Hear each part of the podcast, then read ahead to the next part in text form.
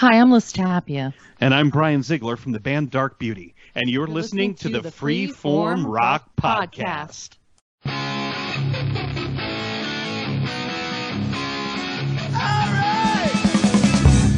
You are listening to the Free Form Rock Podcast. Is everybody in? Is everybody in? Is everybody in? The ceremony is about to begin. All right, man. You know where you're at. Hey, uh, Charles, where are we at, man? Well, we're on America's motherfucking podcast, ain't we? I threw the motherfucker in there because that's my style. and by the way, I don't just rip off people, uh, Mark Dowdy. I will let you know that one. But we have a very special guest on tonight's show, but I'm going to turn it back to the original, the true host of the Freeform Rock podcast to get into what we're doing and who our great guest is. Well, you know what? I always let Lee do that, so go ahead and introduce him, man. Okay. Uh, well, fuck it. I'll do it. It's my number one. I've said it many times on BS sessions and other shows. My Oasis blood brother. He's mad for it just like me. Eddie. That's right. I still call him Eddie. Cannistraci. How you doing tonight, man? I'm doing great, brother, and I appreciate it. And I, you're, I prefer Eddie, especially if we're talking rock music. You know, that's Hell yeah. yeah. You know, when, when it's rock and roll time, that's when Eddie comes out. Edwin's that guy that like talks about like Jean-Luc Godard films and shit. Eddie's the guy that wants to talk about, get drunk and talk about Oasis albums. So. Yeah. So well, that- Edwin that- seems kind of proper for Oasis because they're fucking Well- stuck oh. up as fuck. you know, but Oh, what, are you, what are you talking about? They're fucking right geezers. Are you being are you being sarcastic? First of all, yeah, Ed, Edwin's the guy I keep peddling story ideas to, and Yes. Ed is my rock and roll brother, and he, my Oasis blood brother, but also my Guns and Roses fucking brother. Yeah. So Although- Mark, you're in trouble tonight, man. oh god, Yeah, no, listen, let me tell you something. I love Oasis. And yeah, I'm probably the person that loves Oasis the most that you've ever met. But still, I can't compete with you, Charles. No one loves Oasis as much as you. so you're I- definitely the top, I'm top yeah, guy. I'm Mark Daly of the Oasis thing, like he's Sammy Hagar. no, Yeah. no, he's he's a liar. Yes, he is. He's a He is. liar. He hates Sammy. Come on. I would say you were an Oasis tard, but, but, but, there is no such thing as an Oasis tard because Oasis is ne- they've never done anything shitty. What? in my opinion. It- so as a result, there's nothing retarded about liking Oasis. To me, to be a tard is a band has to at least have two or three shitty albums, but yet their fan base will still love whatever they give them. you know what I mean? Oasis never gave that. We never had that scenario, so you know. So I can't say that there's Oasis tards. It doesn't. It doesn't exist.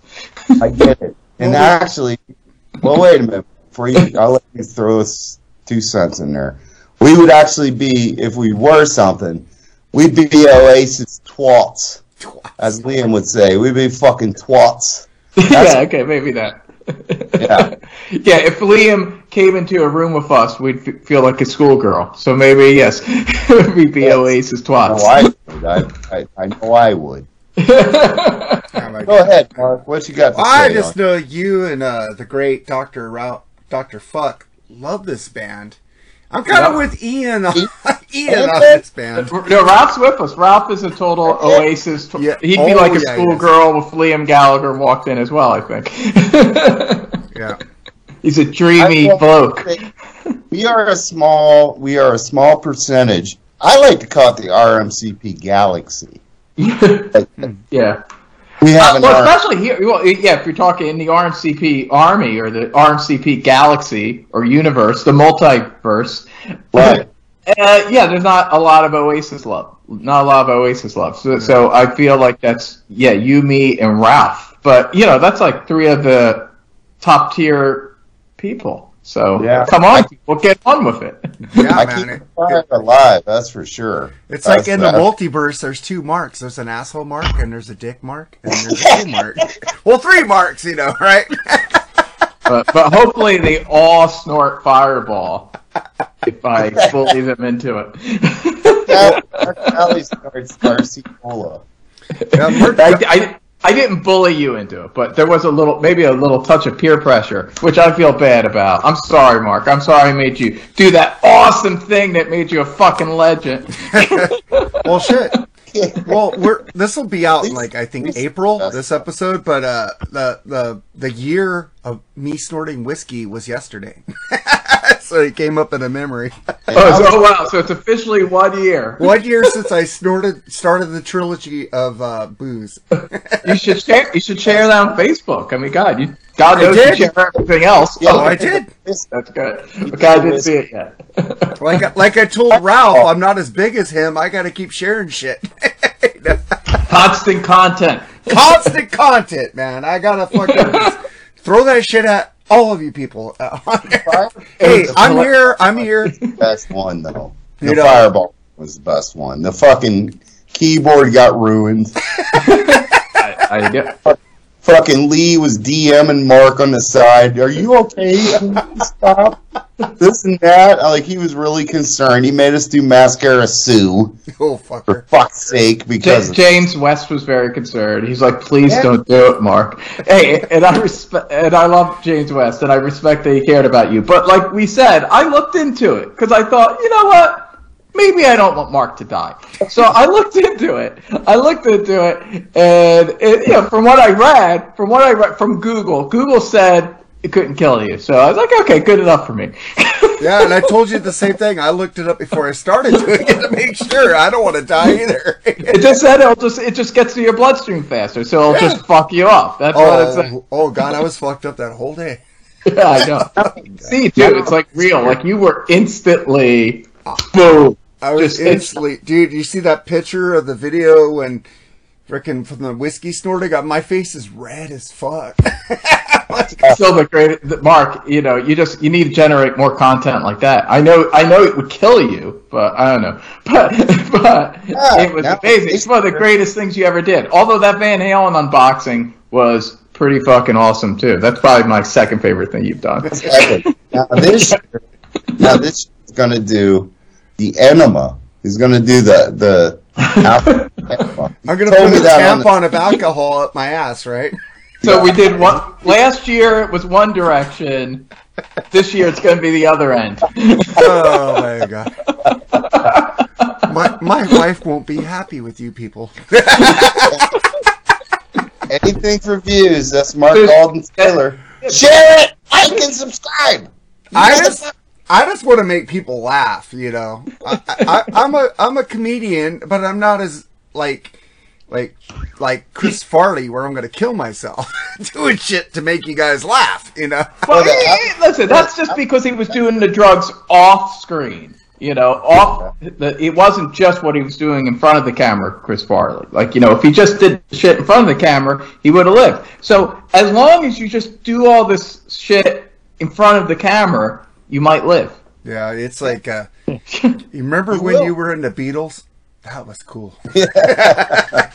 Hey, but then listen, I love Chris Farley. I'm not saying that I'm not trying to romanticize dying young and all that. It's all sad, but at the same time, it's like something that Angus Young said about Bon Scott. He said, "Yeah, you know, it's tragic that he died when he did at his age, but Bon lived more, you know, in like 30 something years than most oh. people live, you know, for their whole life." You know, and so like sometimes you sometimes it's risky making the miss sometimes you're out there and yeah you might die young. I mean like look at like jim morrison and all these people you know the you know the 27 club. But at the same time god think of that fucking life those 20 fucking seven years that jim morrison had compared to some guy that's like an accountant somewhere you know like i'm not and i'm not saying there's anything wrong with being an accountant somewhere but i'm saying at the same time there's some of us we all have a different timetable we all go out at different times in different ways and at different terms. So again, I'm not saying I'm not encouraging you to die, Mark.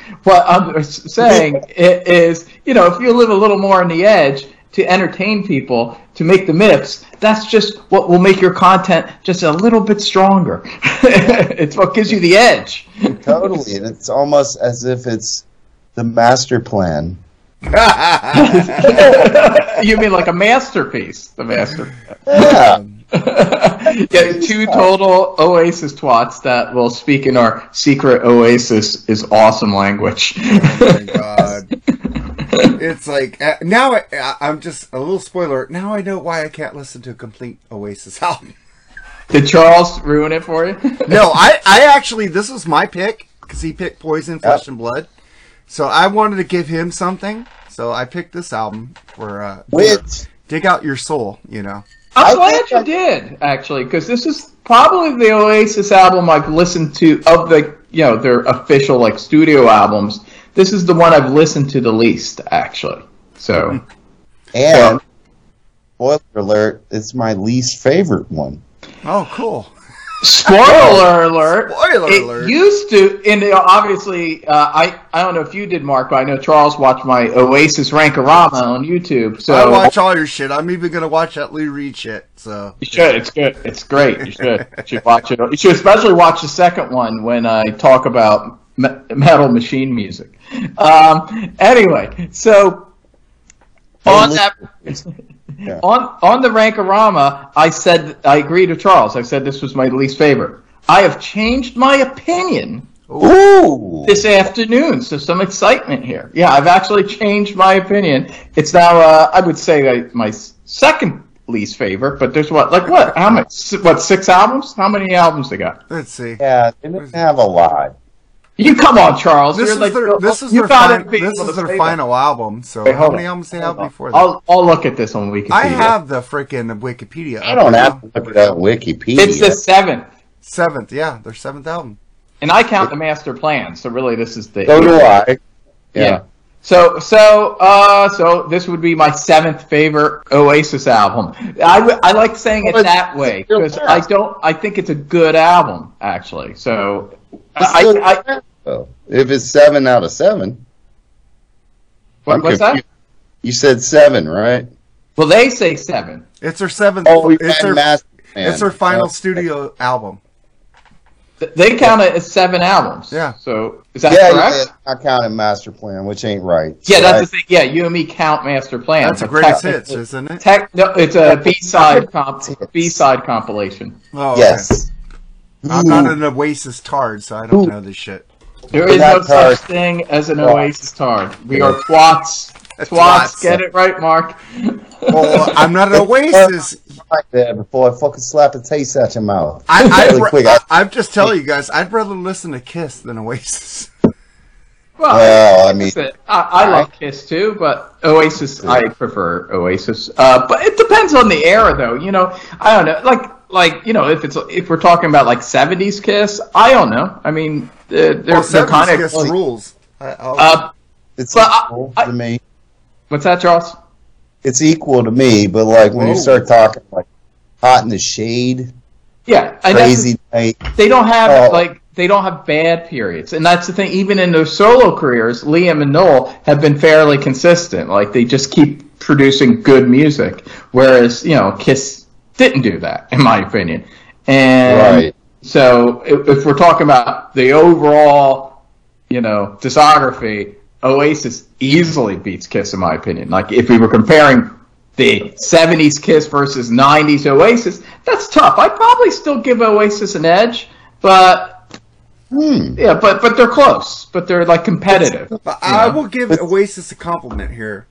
Kiss won't Okay. write any new music, but these guys, Liam and Noel, will make new albums of new music, which is fucking cool. Even though I don't really care for them, but I give them credit for that because they are still making new music. Which Paul Stanley, the tank is empty.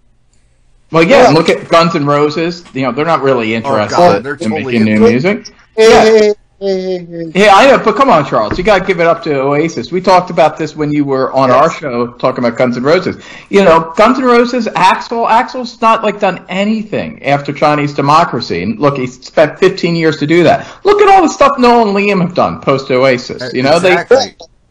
Well, I mean, yeah, I- yeah, yeah. I hate to admit that, but I mean, it's a different business arrangement. Okay, and Yeah, there's no excuse. Axl could make music No. all the time if he wanted to. He's No, a rich Could he? rock. Could he? I agree. Well, that, that's the thing. If he I agree. obviously he can't. so that says something about him. I It's- agree. I re- when they said Axl DC, people were like, "Oh, we're disappointed that there wasn't going to be an Axl DC album." I had a feeling there wasn't going to be. You know why? 'Cause, It's like because because Axl Rose can't write lyrics. He doesn't want to write songs. He's not in the business of creating music anymore. People aren't paying attention. You know what's he going to do? Uh, he doesn't even. He, I don't think. He, yeah, he's a pro. He can go and sing live. That's what keeps him in mansions. He's an entertainer, like you know. Wayne Newton in Vegas, like you know, he'll go to the show, I love but he's that. not he's not an artist anymore. That's the thing. No. You need artists in the studio to write songs and stuff. That's the thing. He's just not an artist anymore. Yeah, he but was. he- his guitarist can make new music. So uh, Yeah, well, it's uh, not he Slash. You got to blame Axl Yes. for this. Has, he, has, he has all that alimony and fucking child support. But in the end, I mean, see, we're talking about like, I mean, Mark Alden Taylor. He's my buddy. That quantity over quality. He's not really into that shit. I'm He's into like- a lot of quality, dude. But uh, Guns N' man, Roses, I do like Chin- up- Chinese democracy. Sorry, I'm doing a Lee here. Go ahead, Charles. And then like, yeah, man, I love like how Firehouse plays rib joints and shit. They rule. And then on top of it, they haven't made new music is- either. So yeah, here's a direct correlation. I promise you, this is true, and Eddie can back me up on this.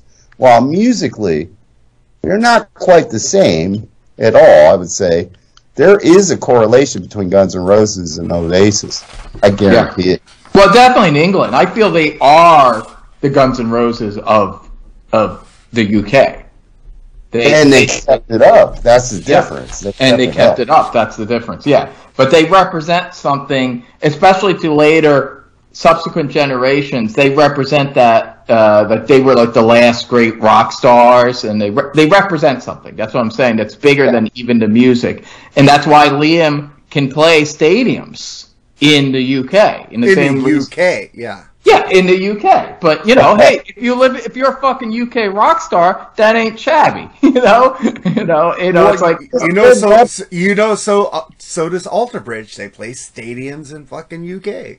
Yeah, but that, that's. I'll say this: I always gave Bruce Dickinson credit for Maiden because he always owned up that they were an English band, a European band, and he was proud of it. And he's like, "Yeah, we play stadiums in Europe. You know, in America we don't, but you know that's fine. They We're play in arenas, two sold Yeah. out nights. You know, yeah, but not. But they play stadiums in other countries well, and they in did, they did play the soccer stadium in LA when I saw them at the bank, the soccer stadium in America. So It's it's rare though. They don't usually play stadiums. And, and the point I'm making, Mark, is just that he was fine with that. He was acknowledging that they're you know different tastes. Like they they are a British band. They always were very proud of that. You know, waving the British flag and during Trooper and all that stuff. It's part of their identity, and I always respected that. And Oasis, yeah, there's something obviously. Hey, Van Halen didn't really translate to Europe and England. You know, there's something kind of just a little too American about them. You know, there's some bands that have a quality that doesn't o- always translate. Some do, some don't.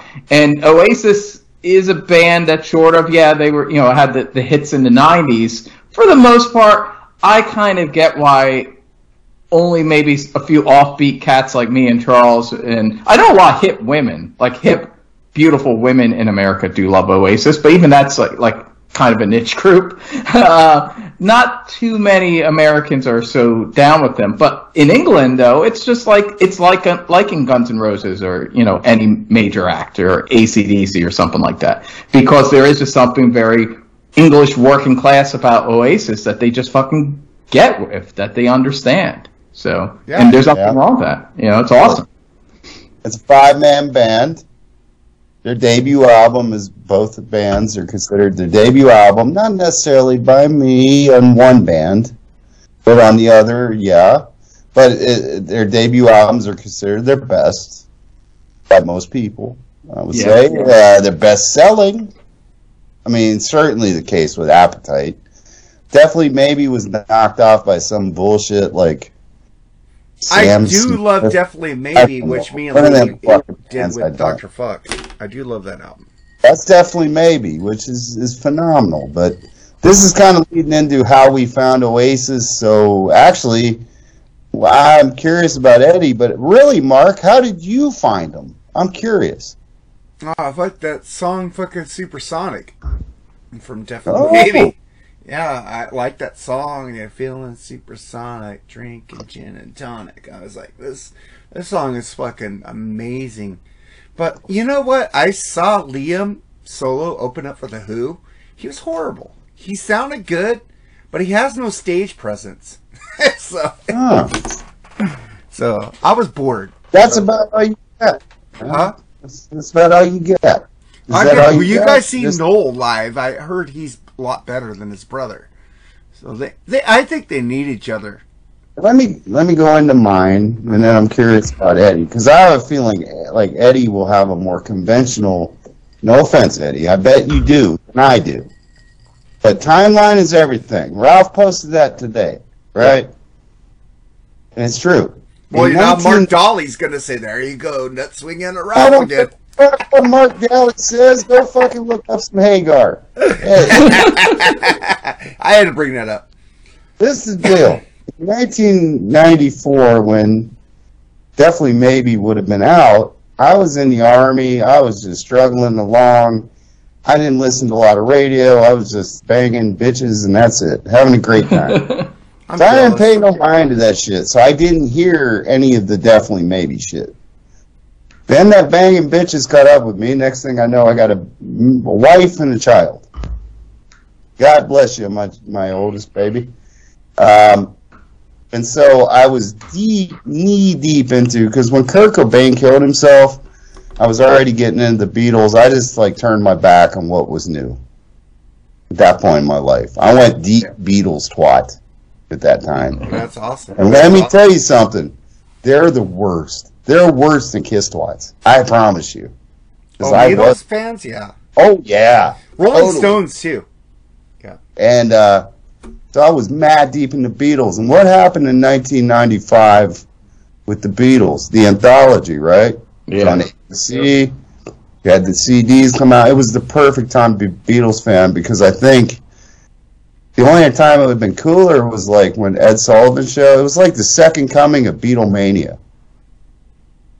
Right? So I saw that shit, had no clue who these dudes were, and I bought Rolling Stone magazine because I was only 21, so you know I'm still a twat that buys fucking Rolling Stone and thinks, oh, it's cut, it's cutting edge. But I bought it because the Beatles were on it because of the anthology. And so I bought it just for that. And inside there was like an up and coming artist section. And there was a little band in there called Oasis. And I saw a picture of them and I was like, huh, that looks interesting. And then I read about them and they were like, oh, they like the Beatles or some bullshit like that, whatever. And I was like, oh, that's neat. And then I think it was about a couple months later, my wife at the time was like, hey, there's this band and they have a video out and they say they're like the Beatles.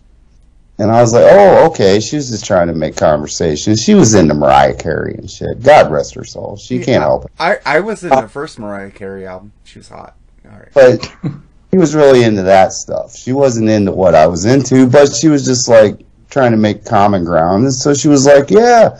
I said, I said, who is it? She said, Oasis. I said, okay. Oh, all right. Yeah, I heard of them. And then I think it was a couple days later, and the video came on for Wonderwall. And she was like all excited, like, oh, there it is. And I heard him start singing, and I was like, what the fuck is this? Seriously, what in the fuck is this? And she was like, what? I said, this don't sound like the fucking Beatles. You didn't think Wonderwall sounded like the Beatles? Wonderwall sounds like a Beatles fucking uh fucking Yeah, I'm jack off session to me. Um, Well, you were in your deep Beatle twat right. stage. Yeah, that, exactly. That's, that's I've always been a Beatle twat, and I didn't. But I I, thought like, they sounded like the. Beatles. So Dude, I was hardcore. I don't care what you pull out your ass at that time. I'd have been like, well, they did it first. That metal. Uh, Helter Skelter. Look into that. All right. Next. I mean, it was crazy. I didn't like Wonderwall at all when I heard it. And I, I was totally dismissive. But then, as I recall, Don't Look Back in Anger was the next release. That's how I recall it. And I saw the video, and yeah, the, the, the Imagine piano lick in the beginning, which is a little bit different. Because remember, I'm an Oasis twat, so I will defend them. Slightly different, if you really listen, but it's basically the same. And I was like, oh, I like this a little bit more. You know, like, oh, okay, because it was a different singer. I didn't even know these guys were brothers. I didn't know nothing about them. And I was like, okay, that's okay. And then I saw Champagne Supernova video, and I was like, oh, now that is way more like it. That is a great song. Way, way more like it. I like give it. you that on that one. However, well, it's my favorite Oasis song of all time, and it's like Well, mine is Right. Supersonic, but that's my one of my favorite songs of all time, period. But it did not make me run out and buy What's the Story. No, no, no. First Oasis album I got was Be Here Now. But but why did you have to buy it? Columbia House was back then. I got it from Columbia House. I, I was too busy doing other things. So I bought Be Here Now because I loved You Know What I Mean. And then I listened to it, but I was still in that Beatles fucking shit. So I was like, yeah, it's cool, but I didn't like wear it out. you should never say Beatles fucking shit. I'm just saying that. And then, but then I fucking like moved on. I was into Kiss again, deep, and I forgot Oasis even existed. I thought they broke up. And then I fucking watched Behind the Music, which all they did, it was an Oasis episode. It was really just to highlight uh, Standing on the Shoulder of Giants, which is one of my favorite Oasis albums, by the way. But it still didn't make me run out and buy it. And then I was in Budapest, Hungary, chilling, kicking it, partying, having a great time. And they had the video for Stop Crying Your uh, Heart Out. And I was like, oh wow, Oasis is still together. Cool. I like the song. Might have Napstered it. I was, I was that User. is totally a Napster period album. and uh, but I still didn't like lose my shit. I was just like, oh, okay, cool. And then, fucking after that, I, I don't know how. I just I was in a Goodwill, a total Lee Gersman story here. So I only had Be Here Now, ever. That's it. So, what made you become an Oasis twat? What's the moment that that happened? Let me- clarify where we where we go for this. Yeah. So I was at a Goodwill. I don't know what the hell I was looking for at a Goodwill, and they didn't have what I was looking for. But when I was leaving, they had like a little CD collection right there by the fucking register, and it was "What's the Story of Morning Glory," Okay. and I got it for like a dollar. You want to talk about the best dollar I ever fucking spent? I got that for free from Columbia House by making up I fake it- names. I So it let- in the I, C- I beat you. And was I- this the original '90s CD, not the remaster? No, the original. I put the CD oh. in and I lost my shit. And I was like, wow, what the fuck was I fucking thinking? And then from there it was over. I got this album. This was actually the third Oasis album I ever got. Then I started getting whatever. And then that was it. But what, to answer Eddie, when he's like, well, what kept you kind of interested? Honestly, it wasn't even really the music. It is Liam and Noel Gallagher. And their fucking attitude and the way they talk and the just it always kept me intrigued. Always. I was like, there's no way these dudes believe in what they're saying. like, we are the greatest band in the world. Yeah. I mean, actually, at that time, they might have been. That's why Mark Alden Taylor, I get so mad when you push like man's like Live, Bush, Bush. When did- have I pushed Bush? They're horrible. I've never done a review of Bush. Mark Right. has never pushed Bush in his life. Never. he has. I like to, I like to like fucking lick Bush, but I never. I like some Bush songs. I'm not a huge Bush nut God. swinger, but I go on, Charles. 90s music to me died when Kurt Cobain blew his head off because I believe he did that to himself. I don't believe in the conspiracies. I And- either. Staley. I, I agree with you, Charles. I agree. And Layne Staley fucking died sadly by himself on that couch. Yep. I mean, I, I mean, I love Pearl Jam, but they took on Ticketmaster, and then just became whatever they became, like Phish Part Two or whatever. But I oh, did love no. the first couple records. I Phish did. sucks. Kind of fell off. Well, they're they're like a touring Hey, let's stay consistent. Stay on Oasis. This No, is the right. post Stay on Lee Oasis. Dursman freeform. It's Come on, kinda- guys. I know.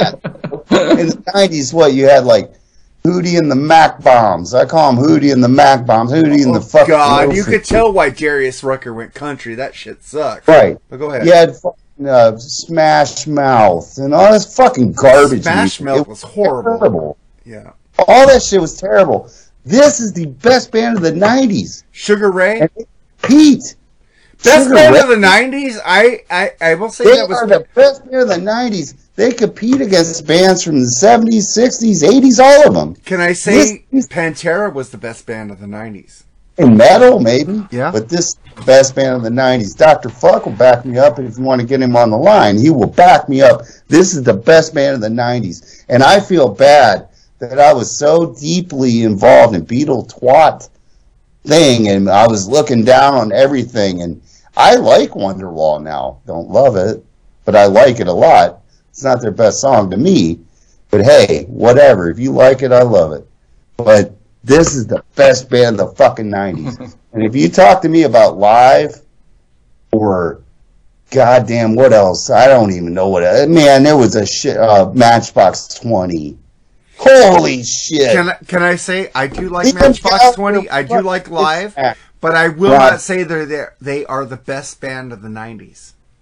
The dude had a farmer tan in the fucking I Alone video. You know what the, the- fuck is? You know what the worst band of the '90s was?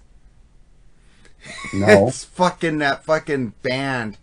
I can't remember. Go ahead, Charles. I'm fucked up. What band? The band? I mean, there's too many, but Oasis was the best. And let me tell you something. I mean, I am an Anglophile by nature.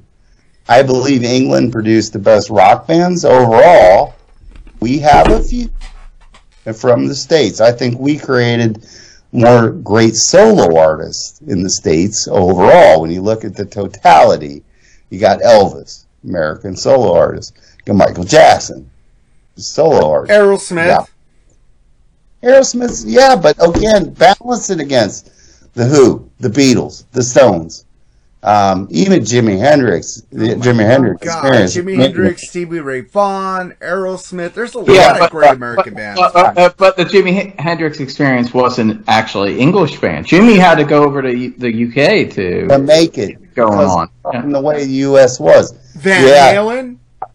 Yeah, obviously you can. name Charles is Mark. He's not saying that there aren't great American bands. He's just saying, and actually, it's an interesting point, Charles, because I kind of agree with you uh, that there are are better solo artists from America overall. But if we're talking about bands, rock bands, there's no question that the UK fucking dominates the second half of the 20th century. I mean, for both rock and metal, there's no Black Sabbath. Who inspired the UK to Oh make that music? Oh yeah. Don't. Of course, it was American rock and roll, but the UK English guys then perfected it. They took it, that shit to another level. I kinda agree Be- with you. The whole there's the British invasion. All those British invasion bands, and then you got the new wave of British heavy metal in the '80s, and you know it's there's no. And then finally, you had that last wave of Britpop, what they call Britpop, which Oasis is part of. So yeah, I mean, obviously overall, and then you even got new wave, you got punk rock. There's so much coming out of England in the late 20th century that I, some cultures are good at certain things. For whatever reason, the Brits are just good at fucking, you know, guys with guitars and, you know, snotty vocalists and writing catchy tunes. It's a thing that British dudes are good at, you know? And so I totally agree with Charles. Mark, you love U2. They're from Ireland. They're, they're not from Northern Ireland.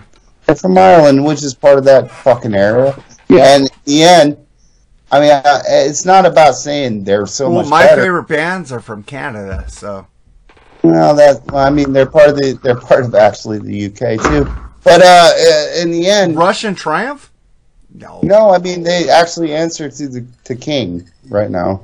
they do. They're part of. They're still part of the Britain. We're not. We kicked their ass. Remember that? I mean, I'm proud of who we are, but when it comes to rock and roll bands, I just think they have a huge advantage over us. That's all. And I gravitate to that style. Because So- they took they took the blues and made it metal. Okay, but so so is Paul Stanley, and I know it's fashionable to bash on Paul Stanley, but he agrees with me, Yeah, I- you love that British rock and roll stuff. right? Because it fucking rules. And these dudes right here, I I gravitated to their fucking attitude. So when, like when you say Liam Gallagher, oh he was boring, it's the way he stands. No one stands like Liam. It's his fucking attitude. What He is- attitude? He didn't have an attitude on the oh, stage at Oh, all. you don't know how to. That's that's your problem. You think Sammy Hagar is a great frontman? No, Liam Gallagher is. Fuck off. It's You know, way it's- he stands. There were a lot of times, like sometimes he would do like some theatrics, Jim Morrison, like sometimes he'd, you know, fall on the ground and have a rant and stuff like that. But generally speaking, Jim's thing was just standing there kind of stoically being the coolest motherfucker in the world. like, but can and I- Liam Gallagher d- kind of does that. Like it just emanates a vibe. Like if you ever watch like the Hollywood Bowl performance, most of it's just Jim just standing there cradling the microphone, but there's a fucking presence. That's the thing, you know. Right. It's a presence. Right. But can I add on to that? It's One of the aura. most most got one of the most greatest frontman that nobody ever talks about. That this guy would get the audience fucking screaming and moving, and he wouldn't do. He would just do slow motions on stage, put his arms up, put his arms out to the audience. It was fucking Tom Petty. Well, yeah, you brought that up. So there, you you just liked his vibe. You know, that's the thing. Not if there's different. Hey, don't get me wrong. There's like two sides of the spectrum. In a lot of ways, I feel like Liam Gallagher is on one side, and then you got like in his prime, David Lee Roth on the other side. David Lee Roth in his prime in the 80s, he did splits in the air, he ran around, he he did everything. You couldn't like not watch that guy for a split second, or you feel like you would miss something. You know, he was the ultimate entertainer in that way. But then you had the guy on the other side of the spectrum, who's Liam Gallagher, who famously just stands there with the, you know, the mic, you know, his head tilted back, you know, to the microphone. It's a specific way he sings that gets his sound, and with his arms crossed, you know, behind his back, and yet there's something mesmerizing about him too, just in a different way. It's like two extreme sides, but to me, they both are very rock and roll, just in different ways. I'm just Right. saying that Tom Petty's stage rap, like not like Paul Stanley because he was disingenuous with his stage raps, but uh, Pa- Hey, Tom? Petty would just sit there and just slowly move his arms out to the crowd. He wouldn't have to say anything, and it would just fucking go ballistic. I've never seen anybody control an audience like him or Bruce Springsteen cannot say anything, but they could get the crowd moving just with arm movements. I've never. Yeah, but seen Liam, if Liam Gallagher did, did any little thing, the uh, people would lose their shit. That's Well, I haven't seen that. I've seen both of those people live. So But yeah, you but you saw him also. You saw Liam Gallagher with a bunch of fucking Yanks. you know, I you saw Duran Duran with a bunch of Yanks at the same place, and they were Yeah. moving. So Yeah, but oh yeah, but I'm just saying, if you were in like a British festival and Liam Gallagher was up there on the stage, believe me, every fucking Brit in the audience, Lost their shit. yeah, it's totally mesmerized by the guy. Yeah, He don't have to. He doesn't have to do all that because it's his aura. yep. He has an aura, and even Noel, who's the chief, by the way, for you non-Oasis people, he's the chief. He's the architect. He said that Liam's Liam's a fucking rock star. Absolutely. I will agree with you. He is a rock star, but I've never seen anybody control a crowd as much as Tom Petty. because you've only seen Tom Petty and Tom I've Petty In America. Liam, I've seen Liam, so I can't say I've Yeah, seen but Liam. yeah, but it's all it all depends on like where you see them too. Like Tom Petty, maybe in England, not as much as in America. Like you know, that's the thing. And Tom Petty's a very American centric artist. You know, he sang "fucking American Girl." You know, so yeah, he's going to control that crowd. And there's nothing, uh, you know. Well, he's an Anglophile too. He did the Traveling Wilburys. Oh, he loves all that shit. Hey, I'm sure Tom Petty loved Oasis. course. It's He loves up his rock alley. and Yeah. roll. Probably did. He loves good rock and roll. But here's a good good key point. Uh, Mark likes to point out to me, hey, if Oasis got the back together, they play like theaters. well, I do know on the Don't Believe the Truth tour, which is documented on a great documentary called uh, Lord Don't Slow Me Down. Highly advised. Anybody watch it. If you like music with guitar, bass, drums, and you have balls, you should watch that. and they played Madison Square Garden. I mean, I don't. This was 05. Oh, the, the, listen, Oasis, if they got event. back together, would headline arenas in America. They would. Not stadiums, but they would headline arenas Well, they- easily. The Black Crowes did too. So They played Yeah, Hollywood Smashing Bowl. Pumpkins. Smashing Pumpkins are headlining arenas in yeah, America. they, Oh, they- their music sucks now. yeah, and, they're- and they haven't put out a good album in 20 years. So Yeah, I if, agree. if, agree. if, if Smashing Pumpkins can do it, Oasis can definitely fucking do it. They, they played Hollywood Bowl, Mark. I mean, you know, just a little shitty venue there in L.A. The Hollywood Actually- Bowl is not a shitty actually- venue. It's actually, not a shitty. that's one of the I- best no, venues. It, it is a good venue, but listen, I that's where I saw think- Liam with the hoop. I think it's certain markets they could do a stadium in America. LA is one of them. I think that they could actually play uh, the Ro- Rose. Well, I think they could because I think they could do KROQ. the Rose Bowl. because Yeah. K Rock in L.A., dude, they And- they push that band. And a lot of people in the film business love Oasis. There's a lot of nostalgia for the '90s and Oasis. I think they could actually fill the Holly, uh, the, the Rose Bowl. I think they Oh, could. they, I, I I agree with that, but I'm saying a whole stadium tour. I don't No, not they could. across America. Cr- Not Listen- across America. Certain markets, but across America, they would headline arenas. With maybe New York and LA, they could play a stadium. Yeah, I didn't say that, but you know, you like you like to point out to me they're only big in England. No, they saw shit in Well, Korea. so, so is a lot of my favorite Yeah. bands, dude. That's So not I- a, that's not a shit down. That's not a They sell out shit in Europe. They sell out Argentina. Yeah, it they- doesn't matter. One of my favorite bands is the Melvins. They play clubs. They play little clubs. You know, it doesn't matter. You know, it's you know, a great band is a great band. I'm seeing Ace tonight at a club, so there, There you go. And Ace is better than Kiss. Oh, So fuck there you yeah. go. totally. There But will I- be I mean, videos up on our YouTube Hey, channel, so check it out. Let's get out. with Eddie and let's figure out how he. I know he probably jumped on board all right immediately because he's. No, I, no, well, I you're gotta wrong. love Eddie. Yeah, I know, but you're wrong. Actually, Alternative of No, the, you're- army, the army. yeah, I don't know. Got me beat on that. You know, So- Eddie is more alternative than I am, and I thought I was a Hey, big alternative fan. Hey man, I'm more Yeah. alternative rock than almost everyone in the RMCP.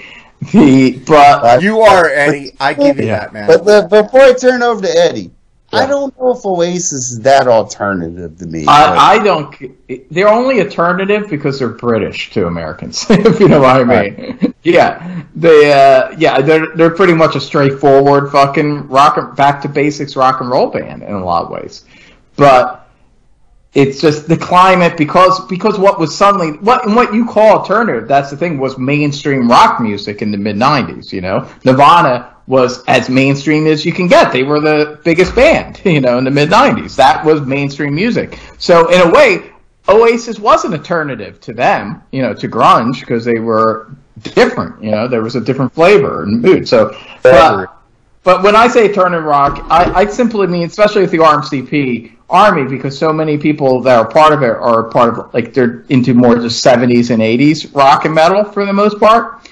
So when discussing like that next wave of music, you know, in the 90s, it's I feel like you got to label it something. So I'll just say fine, just fucking call it alternative rock, you know. But essentially, it's 90s hard rock, you know. That's what I'd call it. Uh, the I didn't get into them actually, Charles. With uh, definitely maybe I was aware. I saw Supersonic on 120 minutes, and I was kind like the way you were with Wonderwall. I was with Supersonic. Now I love it. It's a fucking Oh, I great love song. Supersonic. Oh, dude. I, I love it now. But Oh, I, love it now too. I agree. I- I didn't love it then, though. I gotta tell you, I watched 120 minutes, and Liam's voice kind of annoyed me. Like the first time I, the That's first how time I heard it, yeah, the first time I heard it, it- I thought he sounded a little like kind of, he had a, like kind of a Johnny Rotten esque whine to him.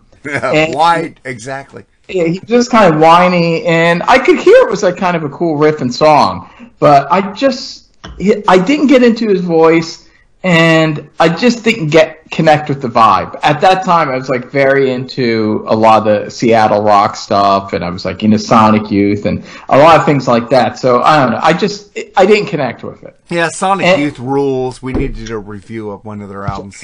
I definitely Can't will. let, let Eddie go. I am, Yeah. but I just Yeah, that album uh, did not actually blow up in America. It had one hit, "Live Forever."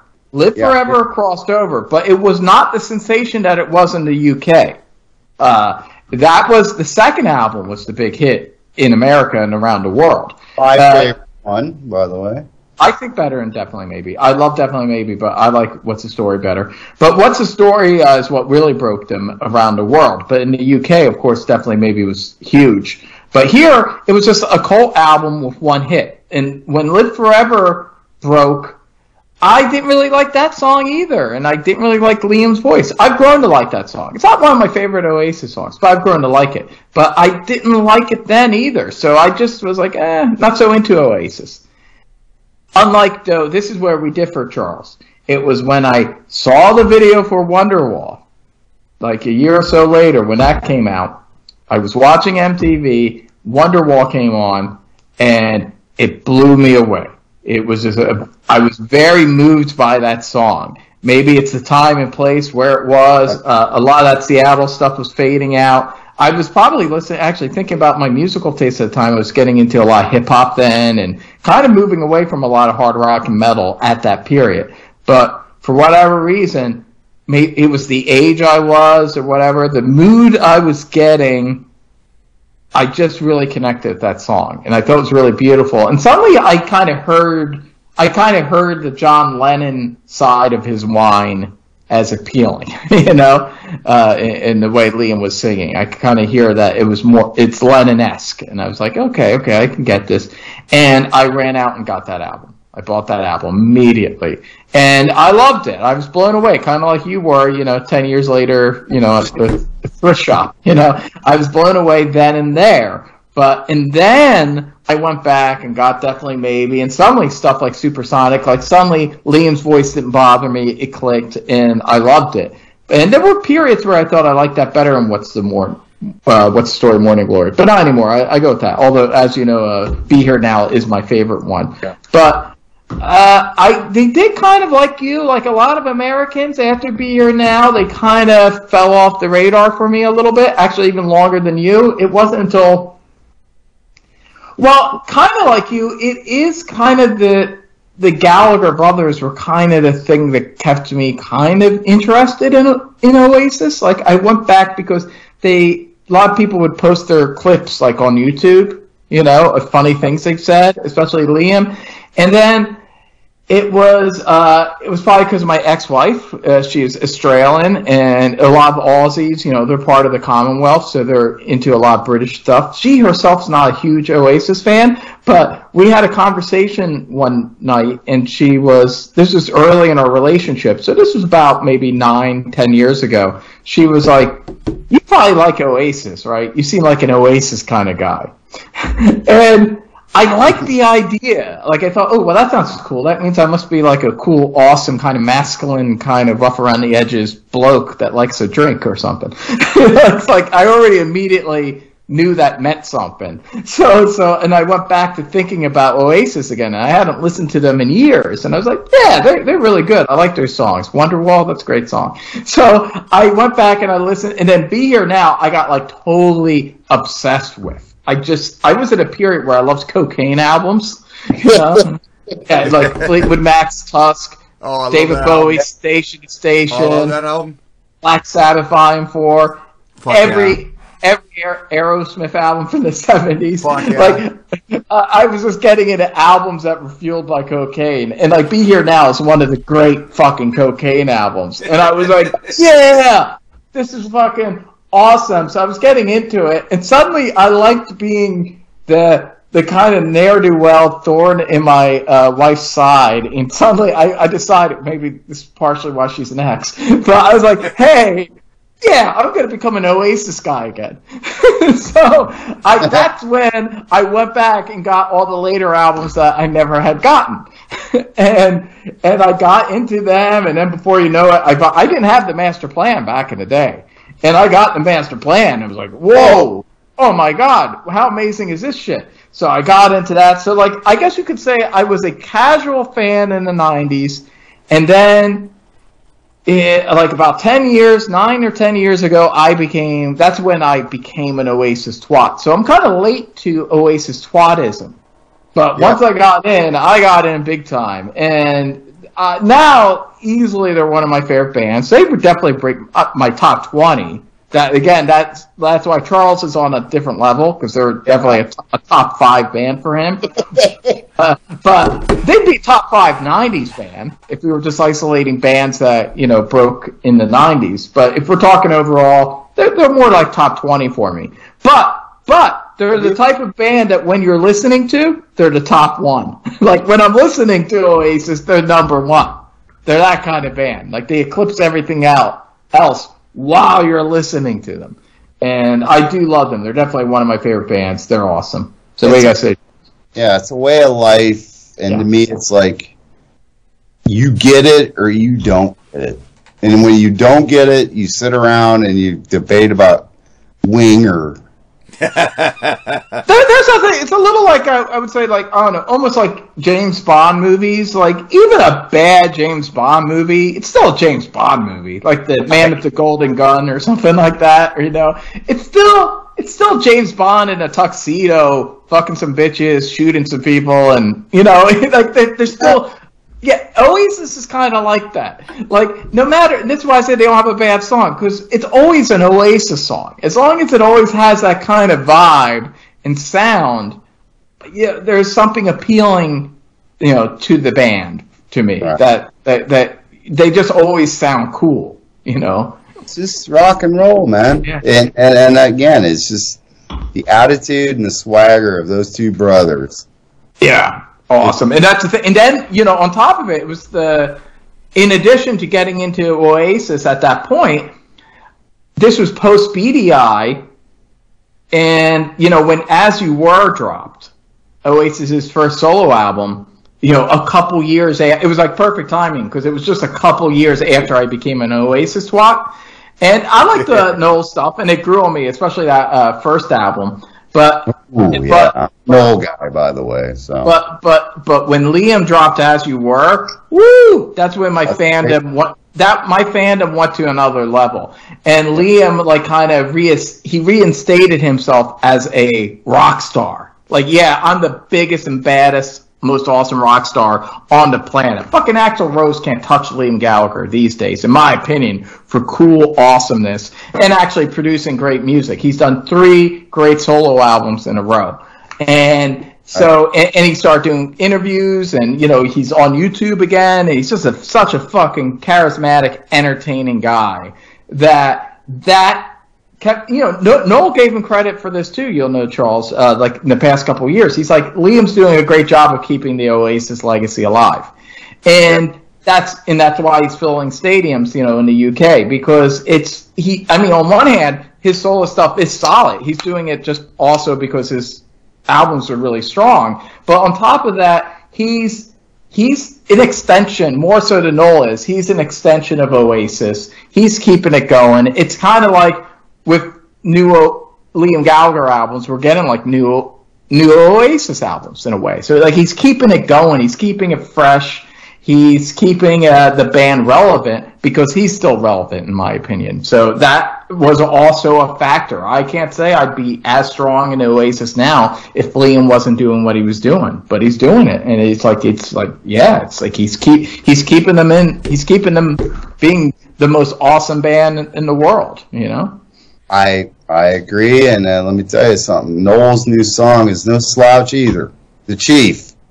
So see, that's where we'll, we'll have a little bit of fun on this one because I'm more of a Noel dude, but I do admire Liam and his rock star fucking ways. He's the last rock star. He's not in Bang Tango, Ian Wadley. and so Well, that's Tim Breen. Come on. and Tim Bream, and he's not fucking Mike Tramp or whoever the hell, Oh. whatever.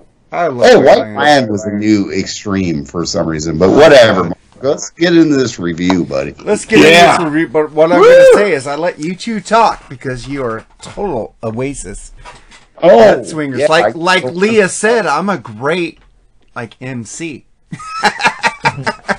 so I let the people who know about this shit talk. Yeah, but, uh. But before we get into this, uh, tell us about this album, Charles. Well, it was released in 2008, I believe. I know I bought it. This was actually the uh, second new Oasis album I bought. I was in Iraq. Beautiful country. Wonderful place where people died. And, uh, oh, in the service of the U.S. military. And uh, it was cool. I, I got it, and I was like, yay. It was produced by Dave Sardy, who also produced Don't uh, Don't Believe the Believe Truth. truth. That's correct. And he pr- produced the first Noel Gallagher solo album, High Flying Birds. Uh, what else did he do, Eddie? He did some other groups, I believe. He did something else. Dave Sardy. I, I don't know. I'm winging it, Mark. I didn't expect to do all the wiki facts here. Well, I'm letting you do it because you're the Oasis. I'm gonna, let- I'm gonna take a guess. I think Mark might have picked this album because he had told me about a Mary McCartney documentary about Abbey Road Yeah. Studios, and Noel Gallagher was in the documentary, which I haven't seen yet. But uh, this is the only album they ever recorded in its entirety at Abbey Road Studios. Uh, mastered in L.A. I'm not sure what studio they mastered it at, but. Uh, because they did do part of Be Here Now or attempted to, but because they did so much cocaine, as Eddie pointed out, and were too Yeah. fucking loud. They were too loud. Somebody was doing a film score or some shit in the next studio, and so you got to turn that shit down. And then the Mad Frick boys were like, "Fuck you," and then they kicked them out of there. So they went to Wales and did Be Here Now. So this was the only album they actually did record in its entirety at Abbey Road Studios, which, as much as Liam is a Beatles nut swinger like myself, my number one band ever, well, they're tied uh, with Rush. Yeah. I think Noel, I think this might have meant slightly a little more to Noel. Because I do think Noel has a little more sensibility to him. What you mean as a like songwriter and like the recording Yeah, and that's- process and stuff And like kind that? of as a dude. I mean, I think he's a little more. He knows, like, he's got himself under control a little bit more. And Liam, well, if you watch the great documentary Supersonic, Yeah, uh, Noel says Liam's a dog and I'm a cat. yeah, So I'm a bit of a bastard. And then Liam's like, ah, look at me, this and that. Noel's a little more back, and he's kind of in control of himself a little bit more. So knowing how he was, I bet it was like, he was like, yep, check the block. We did Abbey Road. We recorded there. Just knowing him. I, I mean, just, I don't know him personally. Obviously, it would be great if I did. But it's just I don't know by this, the way they act. I'm thinking he was probably more like, yeah, uh huh. He had recorded some shit at Abbey Road. He did the Smoking Mojo Filters with Paul Weller and Paul McCartney, and they did a, a cover of Come Together. So it wasn't like he had never been there before, but to complete the album, I bet was a check the block thing. And that's pretty much about all I know about this record, unless somebody else wants to add as far as history. I have no. no, but Go ahead, Edwin. Eddie. well, you supposed say, well, you know, the the drummer is Zak Starkey, Yep. and I, yeah. yeah, so that it probably meant something to him too. Um, Obviously, he had been in that studio before, I'm sure, but you know, recording an album, you know, in the studio where his father, you know, made all his most famous albums, and and with this band that's like carrying on the legacy in some ways. You know, I'm sure it meant something to him as well. Like it must have been very cool and fulfilling. And you know, think about that too. Noel and Liam, they're there. They're they're playing. They're in Abbey Road with Ringo's son. You know, making an album. So Right. yeah. And he- Eddie, Eddie, have you ever really truly heard or Liam say anything bad about the Beatles?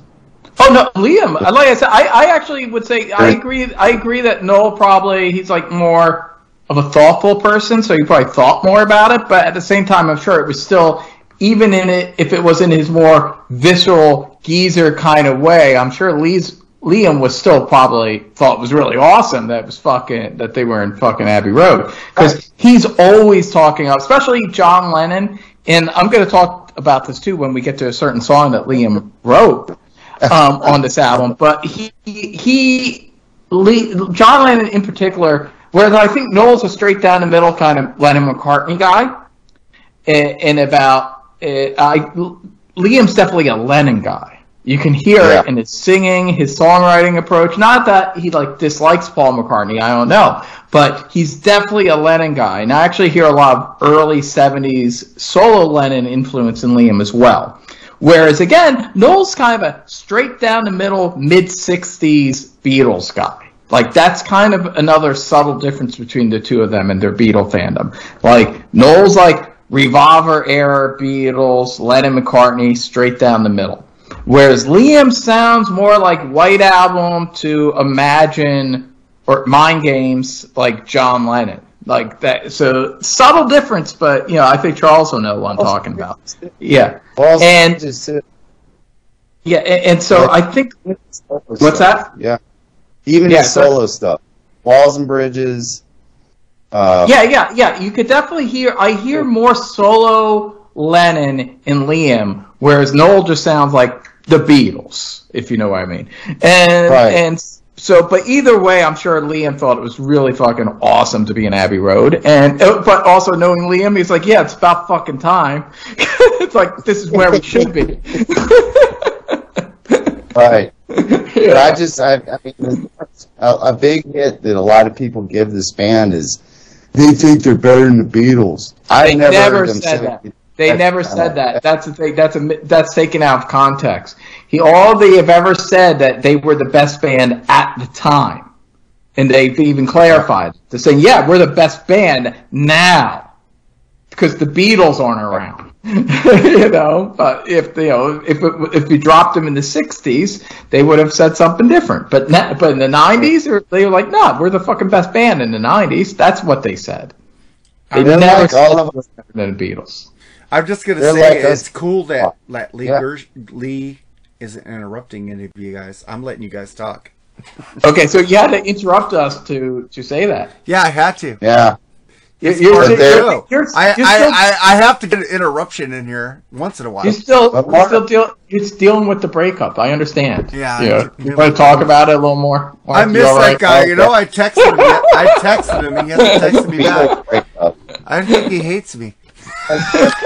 But Mark, but Mark, that's what I'm trying to tell you, man. Even if you don't care for their attitude, shit, they're they are like us, man. They're fucking Beatles fans. They're They love it, and actually, not the Beatles, the Stone Ro- Roses, the, the, the, the Smiths, huge Smiths fans. I love the Smiths, dude. There you go. Well, so did uh, Noel and Liam. You know, the, it, the, and they they always talked up uh, the early Bee Gees, very into Oh, the Bee God.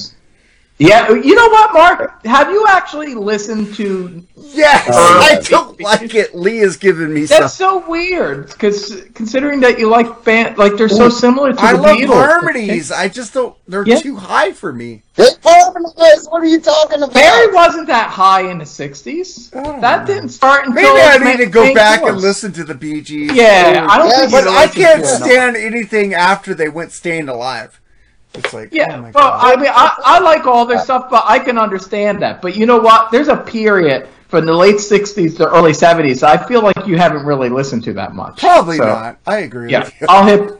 I'll knowing your taste, I think you would like a lot of it. I'll hip you to some. of I love stuff. harmonies, man. Yeah, but but did you listen to the song that I recommended? I don't think I did. Well, that, well, you'll listen to it when you play the episode. I will listen to it when I play the episode. I always do with Lee when he gives me something. All right, I'll what go is it? bring this Bee Gees, to- Lemons Never Forget, right? Yeah, From Lemons Never- Horizontal. yeah, the horizontal. We'll talk about that at the end of the episode. Yeah, we will. But let's get into Gallagher this.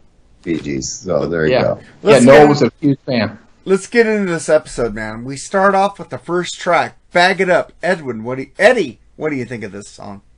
Awesome song. Uh, I want to say one thing overall about this album before getting into this track because it's an issue I have with this album. Me and Charles were talking about this earlier today on Messenger. It is brick walled like fucking shit. I'll I bring hate- that up later. Yeah, I'm bringing it up now because it hits you right out of the gate. Bag it up. It's like, damn. And you know what? It's really unfortunate. And I feel like I've been hard on this album for years. I've been, like Charles, saying it was my least favorite. And I think a lot of that is because of the mastering. It's kind of like Death Magnetic with Metallica. It's just, Exactly. it's so fucking loud. There's no, that it's just one big sound.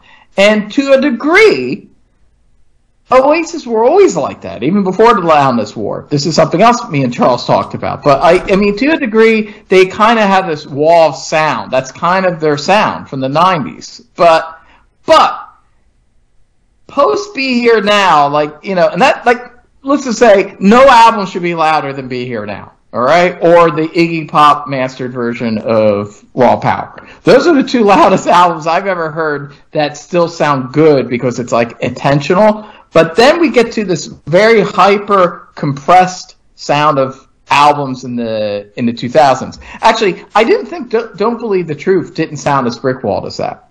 And I think I liked that album a little bit better than this album just because it wasn't as harsh on my ears. But listening to these two albums back to back, I was also listening to that one today. That's now, now I would say Don't Believe the Truth is my least favorite.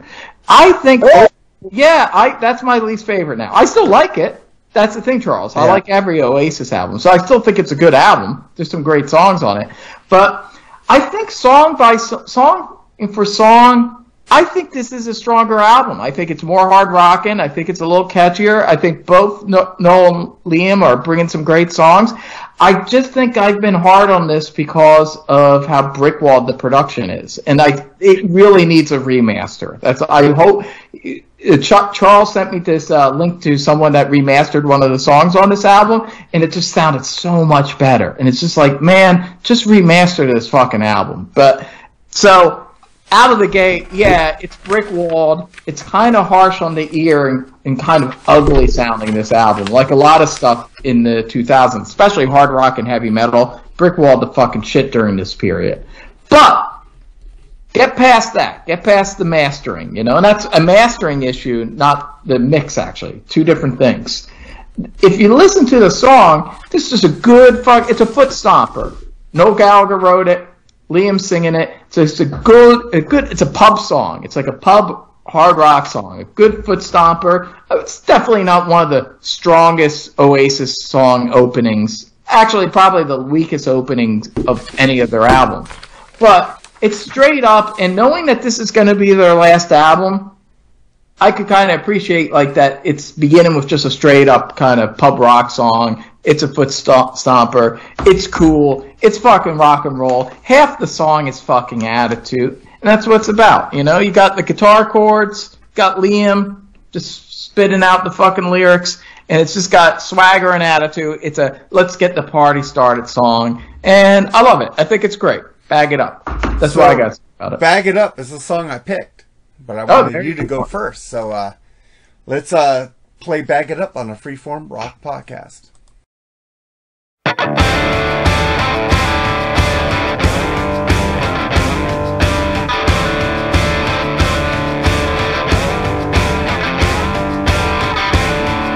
Silver and sunshine is rising up.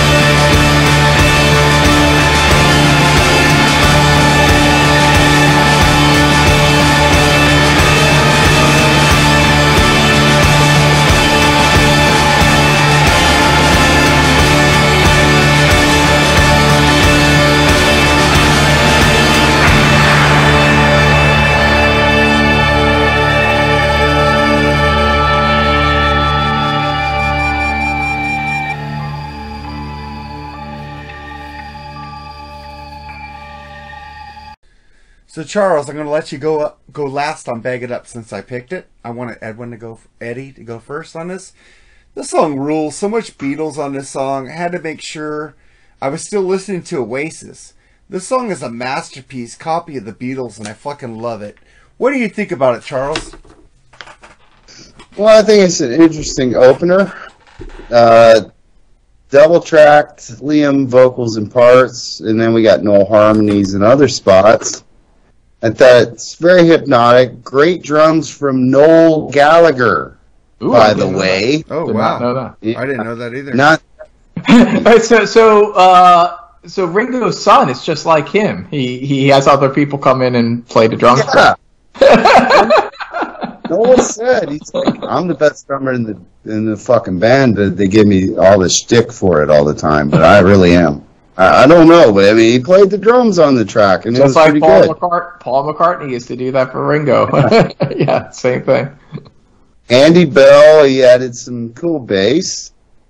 Interestingly, the this album is the closest thing Oasis has ever come to a concept album. As lyrically, the first four songs are all interconnected, or at least thematically connected, because you have uh, "Let's Shine the Light on the Choir," which we might hear on the next song. Uh, pretty good track, but in the grand scheme of things, I don't think it's a memorable Oasis track, but it's good. But I'm judging it when I say I don't. This is my least favorite album. I'm like Eddie. I love every Oasis album, so it's not like it's shit. But it's just in the grand scheme of things, it's my least favorite, and pretty much my least favorite opener. But that doesn't mean it sucks. It's a great track though.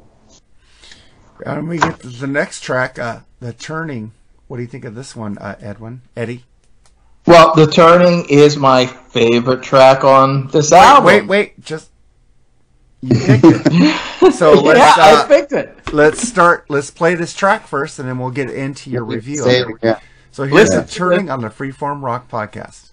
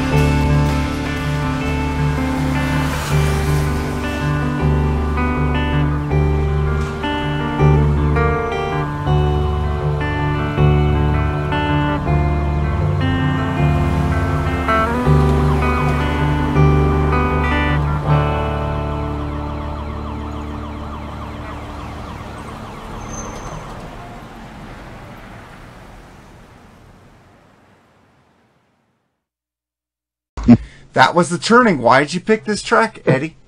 Well, like I said, it's my fucking favorite song. I, I hope everyone actually listened to it too and didn't fast forward it, which is what I do when I listen to the Freeform Rock podcast. But don't be like me. Don't be like me. I'm, you know, I, I you know, because I have all this shit. That's why I fast forward it. But Yeah. the only time I didn't fast forward was when you did uh, what's that group? Those the girls doing the weird music. Oh, the the Shaggs. Yeah, I listen. I actually listened to the Shaggs. Oh my god! It reminded me of Sonic Youth, but Sonic Youth kicks their ass. I liked it. Yeah, it's not as good as Sonic Youth, but I actually, I actually liked it. I liked the Shaggs. Oh, it was cool. So, so yeah, so I was listening. I was like, okay, I'll go listen to the Shaggs. They sound interesting. So I actually listened. But normally, yeah, why am I gonna listen to shit I've already heard? anyway, but the turning, awesome song, awesome song. Even better, this was the song that Charles sent me that some guy on YouTube remastered. It sounded fucking amazing. I was like, God damn it. Does, has Noel heard this? You know, someone needs to hear this so they can remaster this album. But even even Brickwalled, this is still a great song. I love the um, I thought th- this should have been a single, and looking at it, it wasn't one of the singles. I think it's a very catchy song, and it's a great second track. I love the the verses have that uh, like electric piano, and it has a kind of trippy, kind of cool, loungy '60s vibe. But then the chorus is like one of the heaviest things Oasis ever did. Like it's very, it's actually kind of grungy, which normally you wouldn't say Oasis sounds grungy, but this chorus is very, very grungy and Liam's belting it out. You can tell Liam really loves singing this one. You know, he's the guy who's more the rocker, you know, out of the two. And it's it's like you kind of have the Noel side in the verses, you know, and then you have the the Liam side in the chorus, you know. And it, it's a great song. I love it. It's actually one of my favorite Oasis songs, and it's yeah, easily my favorite song on this album. I'm curious, what does uh, Charles think of this song? Well, this is way more like it. For real. To borrow a phrase from the lads, it's fucking epic. the choir works here. And I'm not necessarily a huge fan of the choir, choirs and music. If you listen to that Let It Be episode, folks. Uh, but hey, man, they pay, it works here, and they paid a lot for the National Enquirer, whoever that was, to sing "Come On." That's all they sang was "Come on." uh, another reference to the next song here with the line about the rapture. The little acoustic playing at the end was recorded in L.A. Mark, you had asked me about that during the mastering of the album, complete with sirens in the background. yeah. And Noel liked it, so they kept it because he's the chief, and he says what happens. We're gonna keep that in there. Kind of a strange choice. Uh, the song is great, and like Eddie mentioned, check out check out the unbrickwalled version on YouTube. It it it makes it breathe a lot more. So, great song, love it. Yeah, this is what I think of it. Great pick, Edwin. By the way, Well, this you. isn't irritating me, and starts off with uh, two Liam songs. Wow, no Noel's solo on this is so fully done. I seriously need to listen to more Oasis after these first two tracks. They rule, but maybe it'll change after something right. on this. But I do love the first two tracks, and then we get and uh, they have a fascination with the rapture going on Yeah. with these first two songs. So, what do you think about this? Uh, waiting for the rapture, uh, Ed, Eddie. Uh, I like it. It's a good song. I think it's a good third track. So far, this album's pretty solid. Uh, this is Noel's uh, first appearance as the singer, and, and by this point, they were almost co-lead singing. You know, in the band. Uh, I mean, pretty much. I would in the 2000s, like the last three albums. You know, I consider them kind of co-lead singers. Um, and you know, so you're waiting. So at this point, you were thinking probably third song, Noel's probably singing it. You know, because they don't normally go that long without Noel coming in. And he sounds cool. It's one of the more hard rocking tracks for Noel. No, no, normally, Noel gets the more hard rocking songs to Liam, but this is a hard rocking one. He gives it to him. Obviously, the first thing I hear when I hear this song is not your typical Beatles influence, but a Doors influence. It sounds a lot like Five to One. Like that's immediately what I thought the first time I heard it. And I still think it. I think, oh, Doors Five to One. It has that bump, Yeah. bump, bump, bum, bum, bum, you know, and it's they, they could they could have even like kind of flipped these songs. This could have worked as either a second or third song. It's just it kind of it's just a kind of bob your head rocker. I like it. It's short. It's only like three minutes long. Keeps the party going. It's a cool way to introduce Noel as the as a vocalist on this album, and I think it's a great tune. I, I like wa- waiting for the rapture. I don't mind waiting for it. It was worth the wait. so Charles, what do you think? Well, it's Noel's first sung song, and while basically a rewrite of Five to One by the Doors, which, by the way, it is different, folks. Don't judge me off my live videos playing a guitar. I suck tonight, but uh, You're better than I am. there's differences in the chords. Not completely, but there's differences there. Uh, as I checked, the song grabbed me first, like uh, out of the two Noel songs on the album. This one grabbed me first. It's about Noel meeting his wife, Sara MacDonald. I bet he regrets that right now. And uh, a club in Ibiza, or as in Spanish parlance, Ibiza. A place I need to go someday, by the way. Uh, well, yeah, it's you know, again, I do think it's a bit of a knockoff to five to one. To quote the great Lee Gersman, that's right. Oasis has a way of uh, recrafting these old songs and creating something original in their own way. And it's definitely a cool track. And guess what? Noel drums on this one again. Damn. Yeah, wow. Well, that's it. It's like Paul McCartney plays drums on the first three songs on the White Album. You know? Yeah. Right. Yeah. Uh, just see like, uh, man, what is this? Uh, waiting for the rapture. Great. Um, what did I? Marching beat on this one. Fuck, they have a fascination with the rapture, like I already said on this album. So far, I love the distortion on this album. So far, the album is fucking giving me a hard on right now. I I feel like making fun of them, but I can't right now. This this song fucking rules. I like it. So Right on. Right on. and then we get to the next song, track number four, "The Shock of the Lightning." What do you think of this one, Eddie? Fucking awesome song. That's what I think of this. Easily my second favorite track on this album. Uh, correct me if I'm wrong, Charles. Wasn't this the lead off single?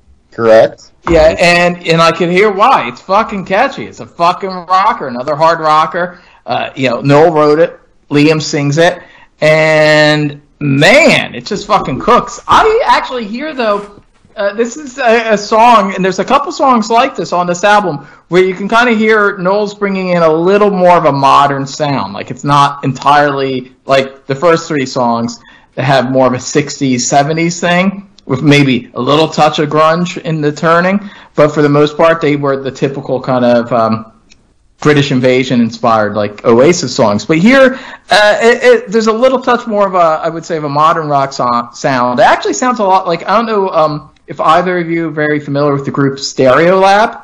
No. But uh, definitely early Stereolab. If you listen to earlier, uh, early Stereolab from the '90s, and uh, they're a fairly popular group in the in the UK. So uh, I'd be surprised if Noel wasn't listening to Stereolab.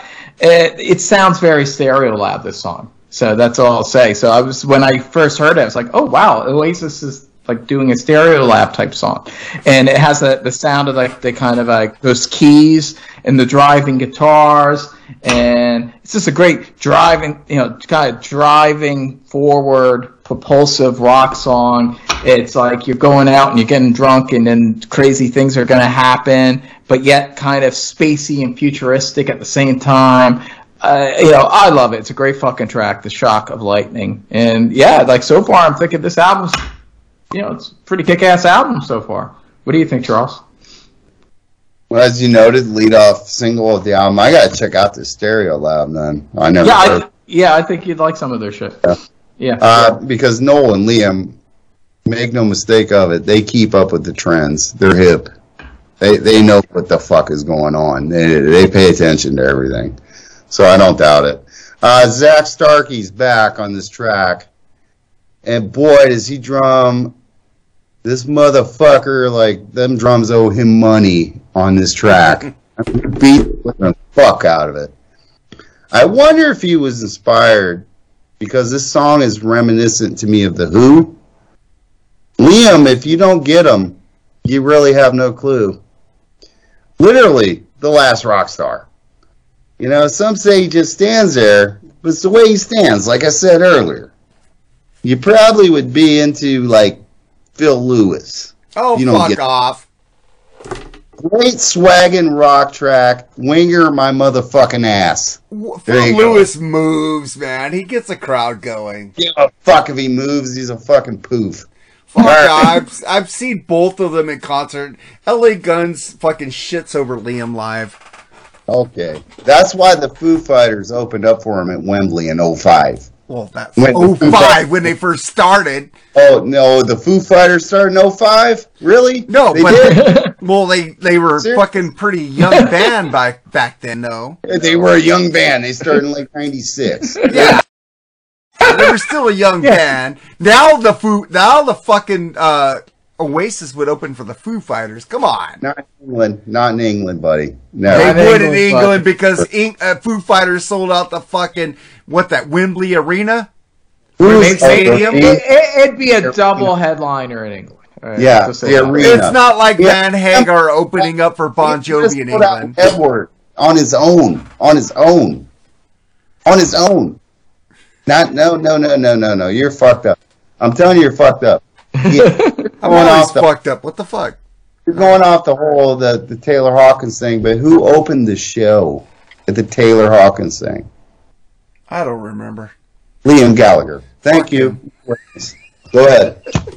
All right, this is what I So think. what, of what do you think of the shock of lightning, Mark? Yeah. Yeah, what I think. I was just going to that. Shit, the fourth song of the song, the fourth song on the album, I'm not going nuts over Liam's voice getting on my nerves. What the fuck is wrong with me? Okay, this album is so far awesome. I owned a CD when it came out. I couldn't get into this back then, but I'm digging this so far with the first four songs. Uh, pardon the pun, because you know this is dig you dig into your soul, so I'm, I'm digging into this. This is the banger. And fucking Nate Atchison might like this album. Seriously, the drums are kicking ass. Zak's Zak Ringo's son is kicking ass on this fucking song. Uh, I fucking love this song, but uh, that might be the last song that I like on this album. We won't know until we get into this review. So then we Well, get into I'm out of time. What do you think of this, uh, Edwin? Eddie? I will say I agree to a degree, only to a minor degree, but I do think there is a drop off on the second side. So I will agree this album is kind of front loaded. But this is still part of the first side. This is the last song on the first side.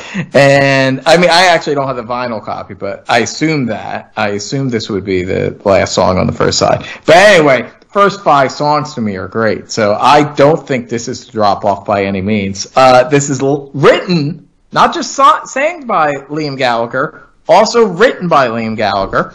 And he was starting to emerge with the last album, uh, Don't Believe the Truth. And this album it was the first time Liam was, you know, starting to throw in a few songs into the stew as well. And they're solid songs. And this is a really well written song, very Lennon esque, very like 70s kind of solo Lennon esque.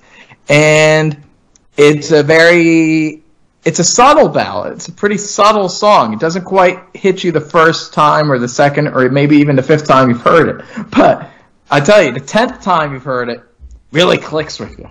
It's that kind of song. And it really clicked with me this afternoon. I was like, this is a really beautiful song. It's very haunting. It's it's like this kind of dark, wistful ballad.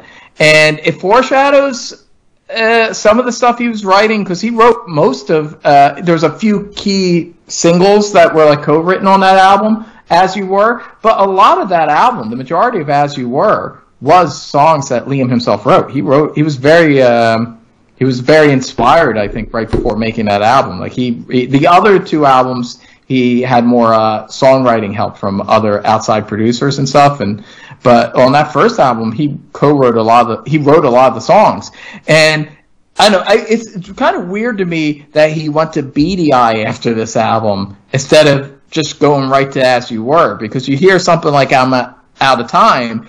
And you know what I mean, Charles? This sounds kind of like it could have been on As You Were. Like it's weird that he didn't just go right there. you know that he kind of took. I wouldn't say a step back, but definitely like a step sideways with Beady Eye. Like it doesn't sound like exactly what you think a Liam solo album would sound like. And then he finally figured it out and does as you were, you know, a few years later, and it's like, yeah, that sounds like what should have came after this, you know. Um, yeah. but yeah, I'm out of time. It's it's a great song. It's a subtle song, but it creeps in there. I think it's Liam's best vocal performance on the album, and you could tell it's a song that meant something to him. Uh, and uh, he sings it beautifully, and it's it's a great song. I really like it a lot. Curious what Charles thinks about it. Oh man, uh, phew, one of the best songs on the album. Maybe Right on. not the best, but it's right up there. Uh, what's really weird about Liam, you know, because this song is so Lennon-esque, Yeah. and it's but it's also somewhat McCartney-like, a little bit, like in the melody a little bit, but Liam said he is John Lennon which is weird, being he was about seven when John died. But who knows? Maybe that spirit went into Liam. I, I don't know. Maybe. Noel dug. Well, Noel dug this track too a lot, yeah, Noel said it was beautiful. Yeah. and so do I. Yeah. And I, I love that little Lennon interview snippet at the end. It was almost like they put it in like a kind of like a little ha ha. I watched the little mini doc about the album, and they found it on some BBC interview. Something. It was when Lennon was fighting deportation, and uh, it's a great track. I agree. It's more reminiscent of his solo work. I think Beady Eye. I'm not a fan of Beady Eye stuff, really. Uh, I think Noel did the right thing and waited and crafted his shit, and that's why I think he came out with stronger shit right out the gate. But uh, it's a great track. I think it's a standout track on the album. Okay. I, I have a feeling this is where Mark starts to separate from us a little Oh yeah.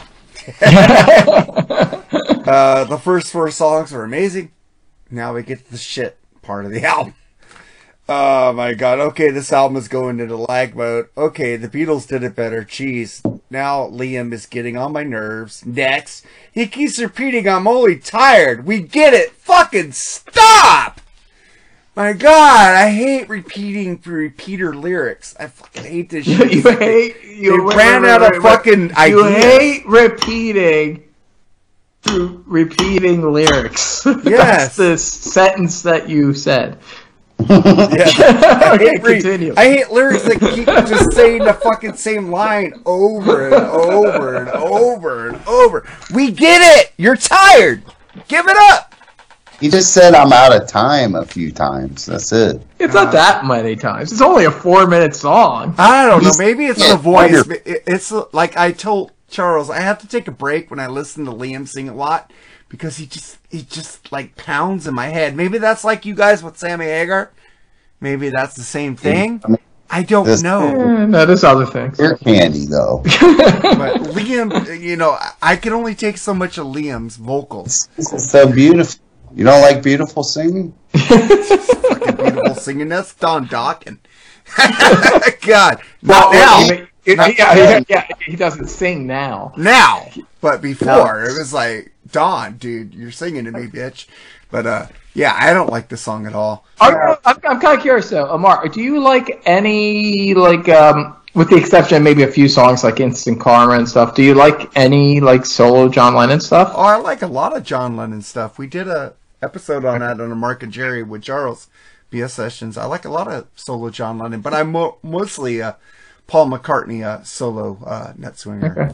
Okay, okay, Yeah, Getcha. yeah, John Lennon does get on my nerves a lot too. Well, that's what I was saying because I could I could kind of see that if you're not so much of a not as if you're not a big Lennon nut swinger, I can see you not being likewise a Liam Gallagher nut swinger because they are very similar. Yeah, It's like Walls and Bridges, kind of middle Lennon period. Yeah, I love, that's actually my favorite John Lennon album is Walls and Bridges. I Yeah, think weren't you on that episode, Ed, Eddie? Yeah, what was I don't know. You got so many different things, and I don't know. Was that your? I don't know. Was that BS sessions? Yeah, what it was, was it? BS that what was was BS that thing I was on? What was that? That was BS sessions. okay. There you The go. uh, Lennon solo. Is that where we did that? I yeah, didn't that, know. that was Charles's thing. So, uh, yeah, yeah. I'm a walls and because we, we are a team on Freeform and BS. We we we do communicate and say It what was- you guys want to do. But you know, it's not just you guys too. You know, because I mean, between all these things, and you know, I did a couple. You know, Andy Rodriguez does his stuff, and and then it's my stuff, and and, and you know, once in a while, uh, you know, I'll do RMCP, and so there's just a lot of things. So I don't always remember exactly what the thing is I did. I remember doing the thing, just don't remember what show it was per se. All right. Well, well, well, we're like all in it. We're in this uh, rock and metal combat podcast universe.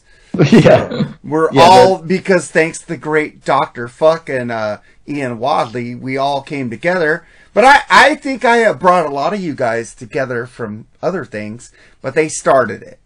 So Which true fucking story. If Ralph would have never said he liked Oasis, I probably would have stopped listening. But he was so fucking pro Oasis, I was like, I must keep listening now.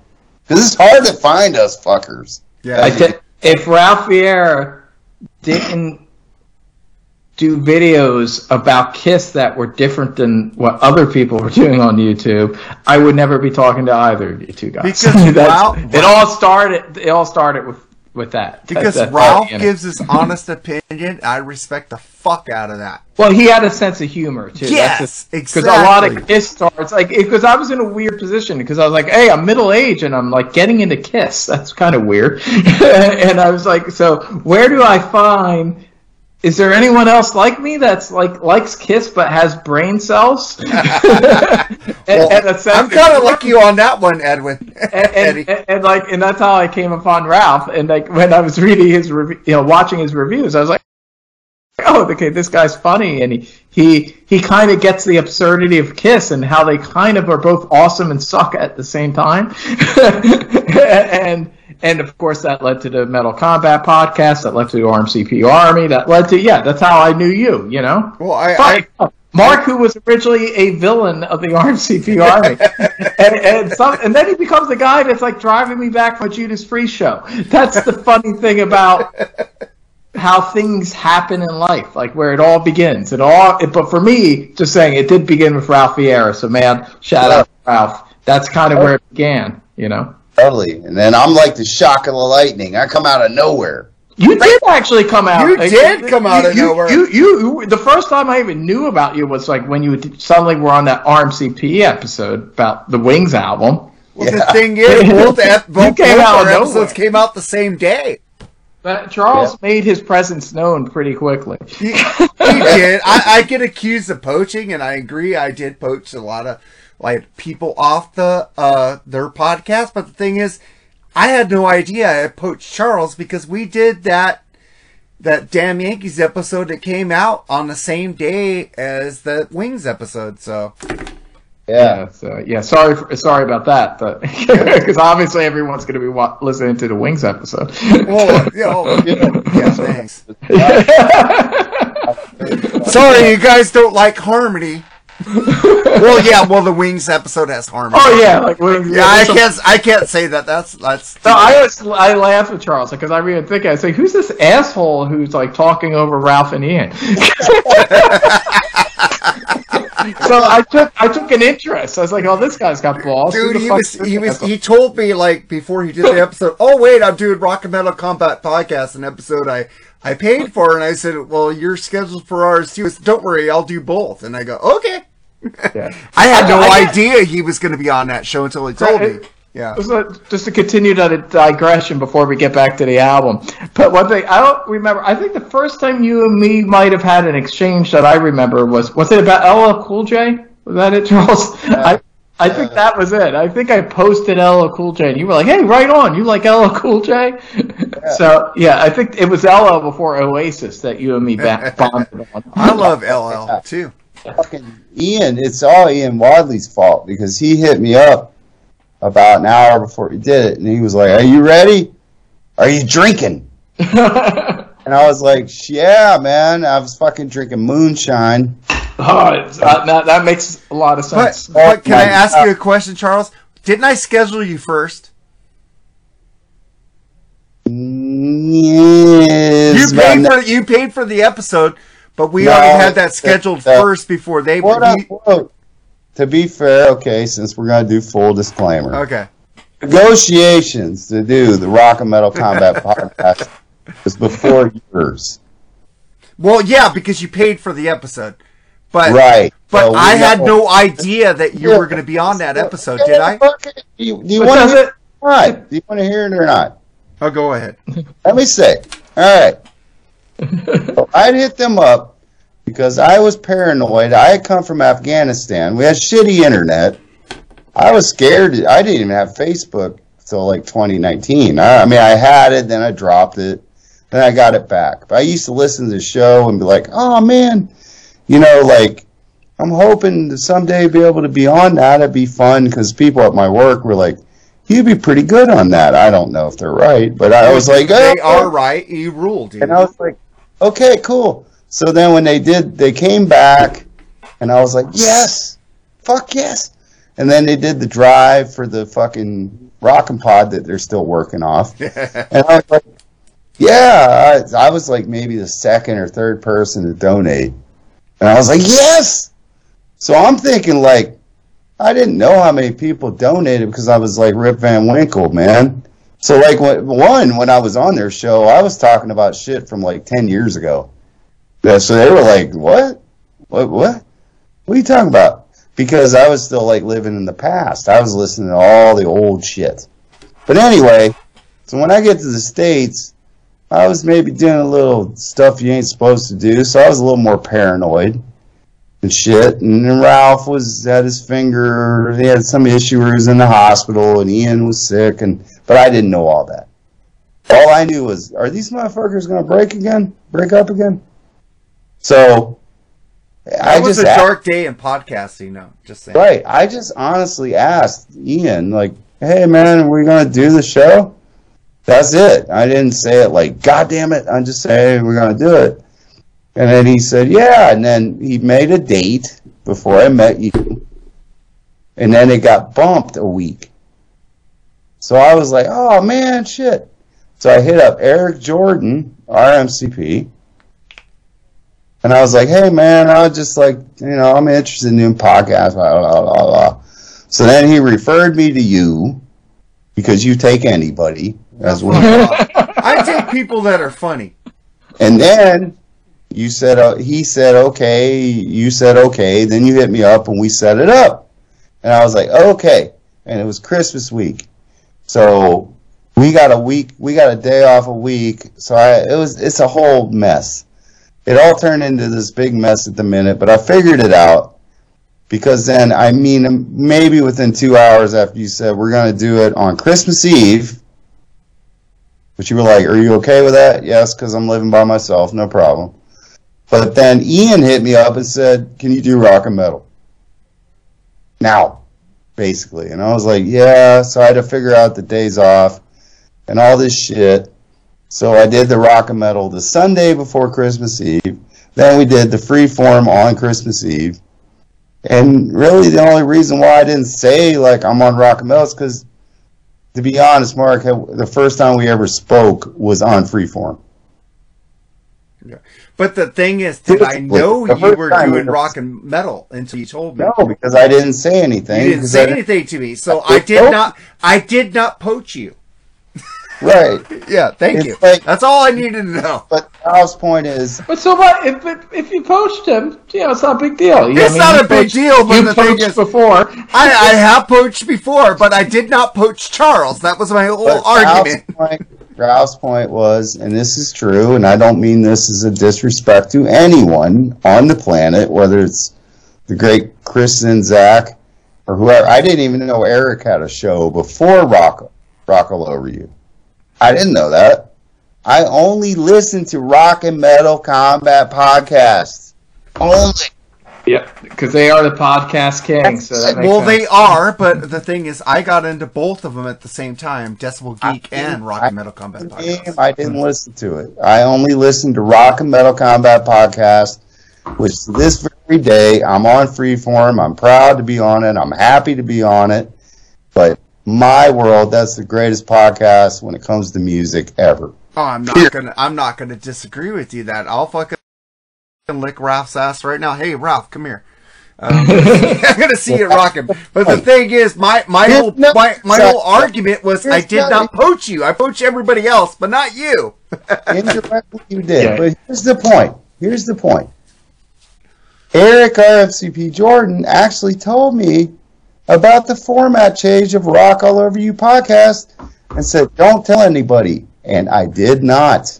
Oh, he told me too. Because you know what? He was, on the, he was on the Mark and Jerry BS sessions before he even thought about doing a podcast. I gave him the bug. You But know? the point is, is I was told something in confidence and I did not break the code. And out came the first Rock All Over You podcast and this and that. I'm a, I'm, I'm a lot, I'm a, I'd like to think I'm a pretty stand-up dude. You are, man. yeah, I was on the Metal Dungeon before they changed formats. Before he I got never Eddie. heard so. of I never heard of it. I didn't even know he was on. I was asking Eric what kind of mics I should get and what should I do. And this is how fucking silly I was back then. And let me tell you, that's what I'm saying. I think it was a, it's all just a big misunderstanding and whatever. Oh yeah, But yeah, I'm just saying I didn't poach you. I didn't know you Well, were on. no, well, how about you just say the compromise is you n- didn't know you were poaching him. No, I Right. didn't know I was poaching. So Ralph, if I poach anybody, man, it's okay, man, because I always told you, Ralph, you're my inspiration. You and the Decibel Geek podcast, I love you both, and I don't want any drama. That's it. Well, Very Ralph- nice, very well said. And now let's flip Ralph, this record over. Let's turn this shit over, man. Actually, uh, good time. You guys talk about this track because uh, before we talk about "Get Off Your High Horse," I have to see somebody about a horse. I'll be right back. All right, But well, you guys go first. then you go first, uh, Charles. Okay, it's the next to last Noel Gallagher song, and I stopped taking notes at this point because, uh, by the way, we're going to start me not being into these songs as much. uh, I told you it's my least favorite album by them. Uh, it's written by Noel. We're only going to have one more written by Noel, and it's uh, it's okay. Like it's okay. I think it's got a good drum beat to it. I think Noel should have sung it, not Liam. It's kind of interesting how they did the distant kind of sounding whatever, but uh, in the end, I just don't like the song that much. Oh, I agree with you wholeheartedly on this one. This song sucks. I mean, big, sticky, fool of cub, Two in a row. Now get off my. This is getting on my fucking nerves. Just when I thought I was gonna put them on my iPhone again, they gave me these two fucking, fucking horrible fucking songs. I fucking can't stand this fucking song. This is why I don't like Oasis. They fucking they they bring me in and they then they spit me out. It's like, can you guys be more consistent? This is not consistent with what the first four songs were. I don't know if Eddie's back. If he isn't, keep talking, Charles. Well, I, yeah, I mean, I don't know if I hate it as much as you, but I, it's, yeah, it's a fall off in quality for sure. But I mean, they have. I'm telling you, don't judge Oasis off this album. I'm telling you, it's my least favorite. Well, I do like the uh, "Be Here Now." Well, the first four songs, you can add it to your phone. Yeah, I could add the first four songs to my phone. Yeah. But uh, Even though you don't like fucking out of, I'm out of time. I think maybe you should give it one more whirl, but this one is is a drop off. It's not the worst. Oh no. it's it's like my head It's just started giving me headaches, and I don't get headaches. It's not the worst song in the album. But it, Maybe Uh, not, but it's pretty bad to me. Yeah, this is one of those where I get where people attack me. Is Eddie back? Eddie, you back? No, Eddie's not back. But, uh, We'll just keep going. Uh, well, yeah. well, no, It's- I we need to get him on the, this fucking track. Maybe he didn't want to talk about it because it sucks so much. It's it's Hagar esque. Heck, what the fuck with Hagar? what the fuck is wrong with you people? You know, if he never joined Van Halen, you guys wouldn't even talk about him. He might have been obscure, and Lee would have talked about him. That's the way it should have been. That's the way it should have I been. loved Montrose. Okay. I loved Solo Sammy before I even heard him in Van Halen. You know, I- I'll tell you the truth. 5150, I was kind of hesitant at buying it. It took me like maybe, I didn't buy it first day. I, I waited a couple months before I finally bought it because it was on sale for five ninety nine on cassette. And I had, uh, what, and Under Lock and Key and Van Halen uh, 5150. I remember taking that. I had a little boom box. I took it to my counseling sessions where we had group therapy and shit because I was a, I was a crazy kid. And, uh, I remember this one dude, he said, I was playing 51, turn that shit off. That fucking sucks. I remember that's the first time I heard anything about fucking hell, Van Hagar, Van ha- Sammy ruined Van Halen. He's like, and then when I got on the internet, I go, oh, there's more of these people. but I put on Dokken Under Lock and Key, and the guy was happy. but uh, he was like, he was so irate at me putting on Good Enough that he wanted to take my boombox and throw it against the wall. Smart man. Oh my God, Eddie, you Smart back man. yet? Eddie, no, No. still Maybe hit pause. Maybe hit pause. I have no idea. But fucking, l- l- why do you hate Van Hagar so much? So we're waiting. Are you guys talking about Van Hagar? well, because Yeah, we're waiting for you. course. Go on. Look, it, it will sum it up for you, Eddie. Yeah, he t- really hated. He really hated High Horse, and I thought it was not very good. okay, ahead. I'll probably be the easiest on this song. But I'll just say I, I understand. I can understand this thinking this is this kind of a lazy fuck off song. Um, it, it's it, it is it, it's a song like this that keeps this from being a great album. I'll say that. I'll say that. I'll admit that. It's and it, it's also another thing that makes me feel like Noel's got one foot out the door. Yeah. this wouldn't have made his solo albums, like his Flying High Bird albums. So I feel like he's already saving some of the better songs. um, it, it's B side material. It'd be a cool B side, you know, um, or if it was like a double album, if you know what I mean, where you can have kind of a just kind of throwaway offbeat song. But on a single album like this, that's like Oasis's final album. Yeah, you know, it's yeah, it's not that great, but I don't mind it because I don't mind just the sound of Oasis, the sound of the guitar, and Noel's. You know, I like his singing on it. It's got a cool swagger to it, so I don't hate the song. It's probably. I'm looking at this. Yeah, it's the it's my least favorite song on the album, but I don't hate it. It's all right. It's an all right album track, but it's if this is the first song on the second side, maybe, or the last song on the first side. I don't know because I don't have the vinyl version.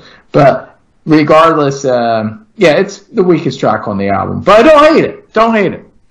So there you go. So when we get to the next track, which uh, Charles picked, "Falling Down," I think uh, Duran Duran's "Falling Down" is better than this one. But uh, let's play this right now on the Freeform Rock Podcast.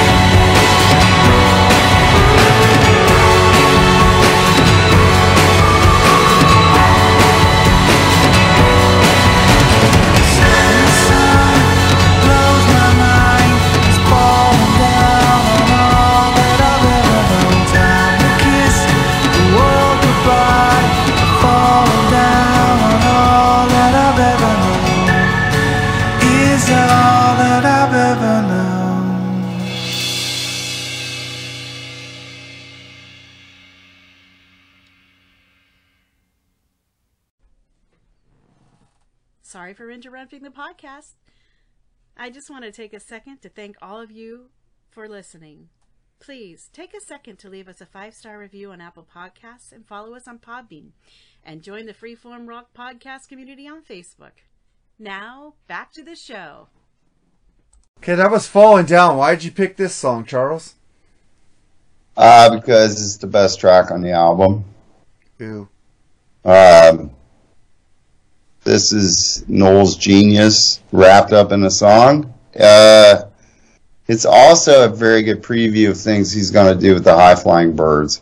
And I think Eddie made a good point with the last song. I think Noel had one foot out the door by this album.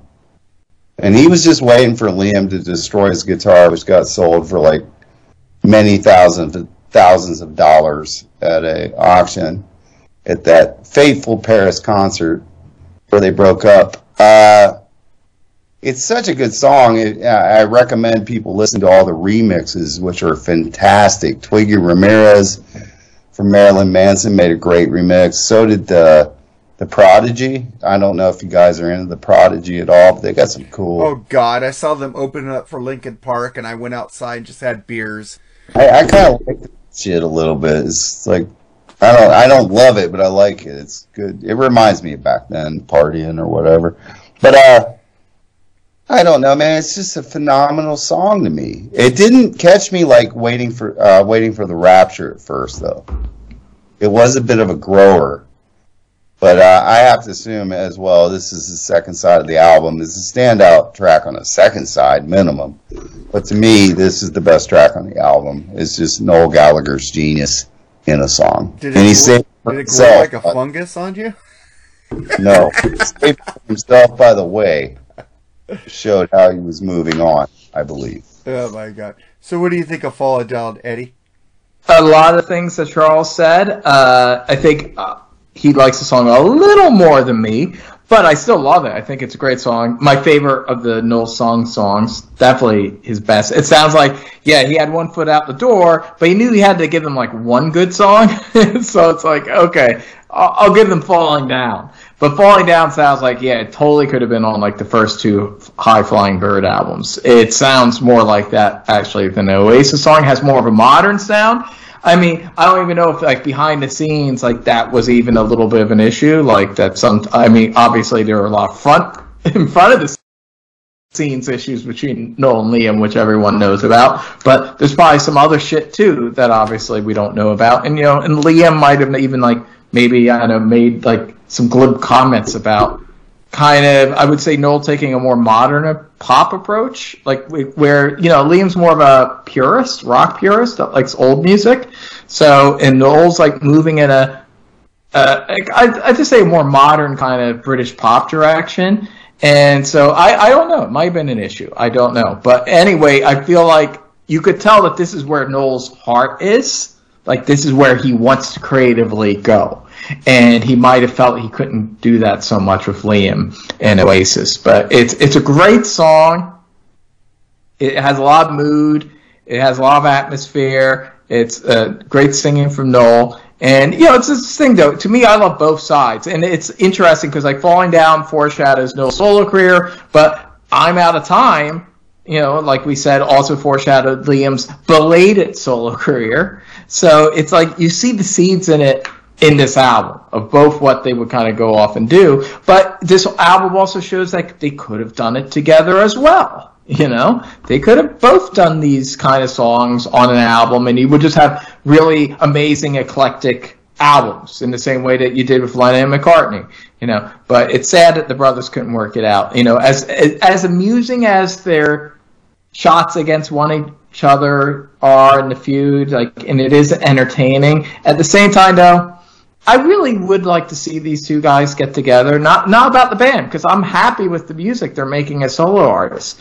I just like to see like before their mom dies, it would be very nice, and she's got to get be up there, so that's you know it's going to be pretty soon too. So I just like to see these guys get together, and I know they have been friendlier with each other in recent years, but still, there's not like a full fledged you know brothers throwing down thing again, and I'd just like to see it because I, I love both these guys. You know what I mean? It's like when you see two friends fight, or you know, it's like when Ralph and Ian split up. You know, I just like to see people get back together. You know, so I'd like just to see Noel and Liam get back together because I think they're both awesome guys and they're both very talented guys and they both make great music. So why wouldn't you want to see two guys like that get together? But regardless, it's a great song and it's yeah. I'm looking at this.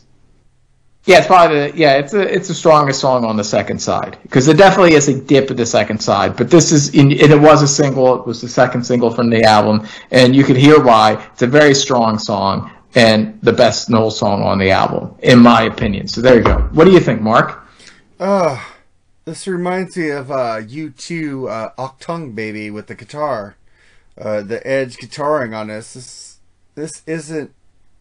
I don't know what's going on. In Well, don't song. you love that? I thought you loved U2. Yeah, but it's Baby. like a copy of like doing the Edge sound. Like Roger Norris says, uh, fucking the Edge sucks. I disagree with you wholeheartedly on that. Uh, uh, U2 did it better.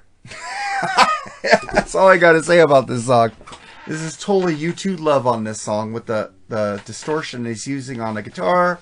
It's okay. It's not something I would go back to listen to. If I want to hear this, I will listen to the great Achtung Baby by U2. But uh let's move on to the next song, which is uh To Be Where There's Life. What do you think of this one, Eddie? I, I don't know, Charles. Do you know who this uh, Gem Archer uh, person is? Yeah, it's actually One of the guys in Noel's band. Oh no, he also played in Beady Eye. So wait, Yeah. he, so he's one of the guys in Oasis. Who, so who is he? Oh, Uh, so he's the other guitarist. pronounced. Gem Gem. Actually, I don't know why. Yeah. So Uh, you're the more of the Oasis expert. He's in. He was in a band called Heavy Stereo.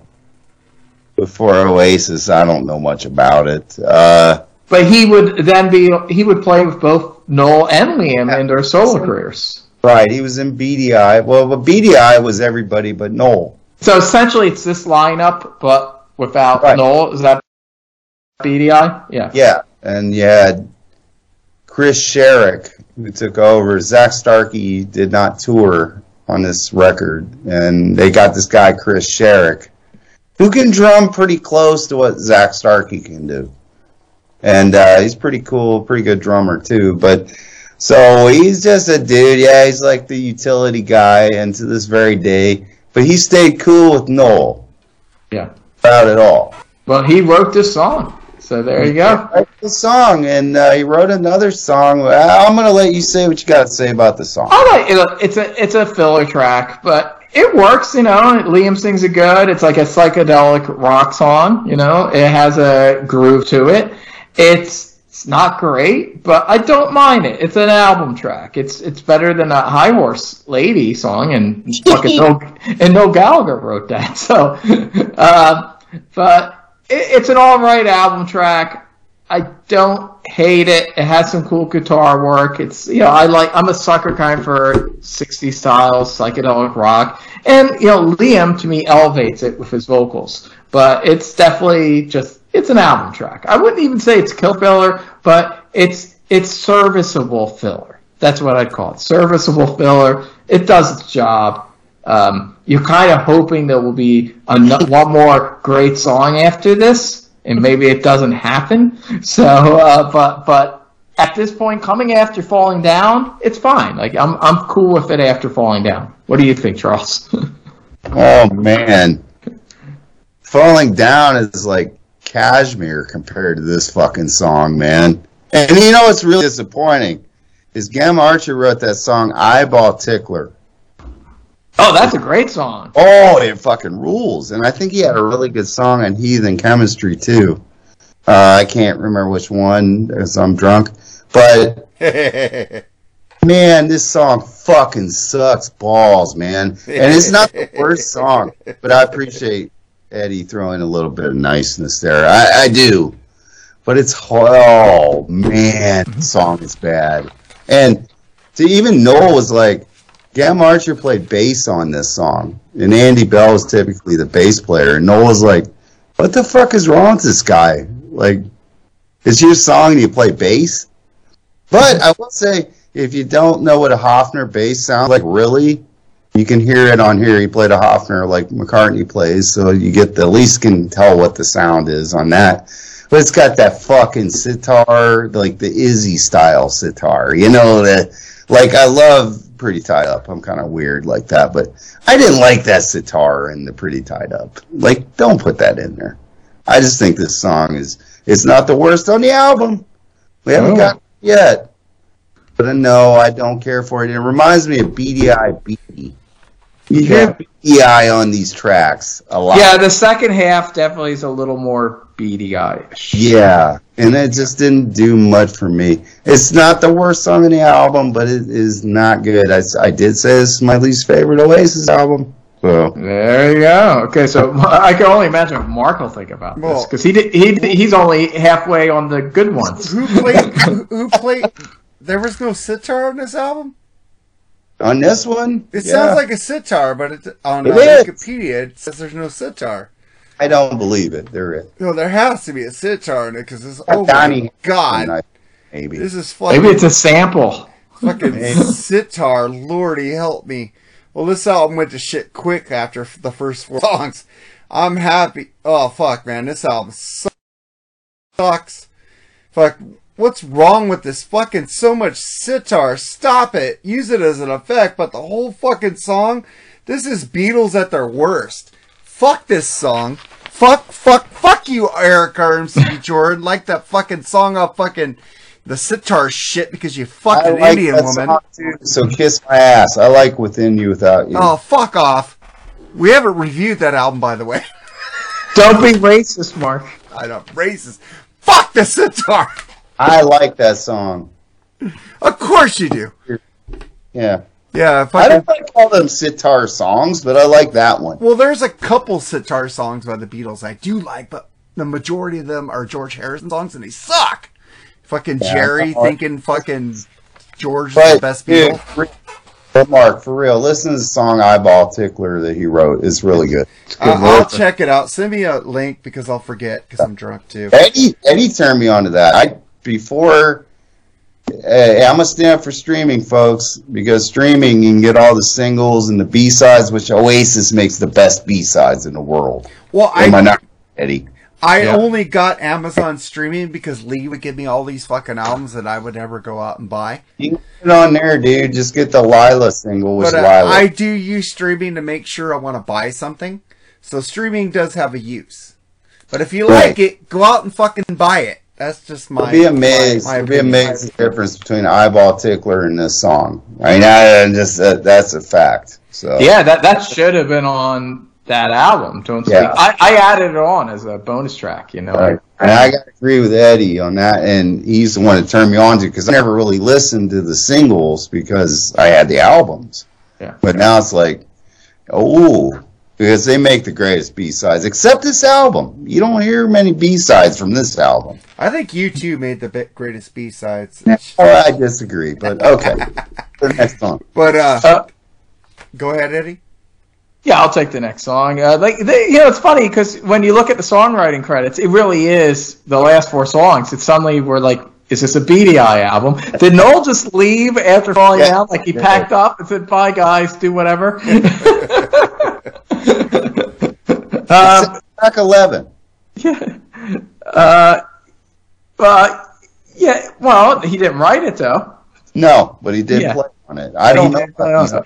But but it, it does feel like he kind of fucks off after falling down as an o- grand overseer. So we're Um, on Ain't Got Nothing, right? Yeah. Yeah, ain't got, all that I do like of the last um, four songs, this is my favorite. It, it it's a filler track, but to me, this is a little closer to killer filler. This sounds like it sounds like it could be a filler track on um, As You Were. It has that. It's just a good straight up rocker. It's catchy. I like the chorus. Liam sounds cool. It's nothing amazing, but it's a two minute and fourteen second you know, pub rock British song. It's it's you know, it's got attitude, it's got swagger, it, and uh, I like it. Like, is that not a standout by any means?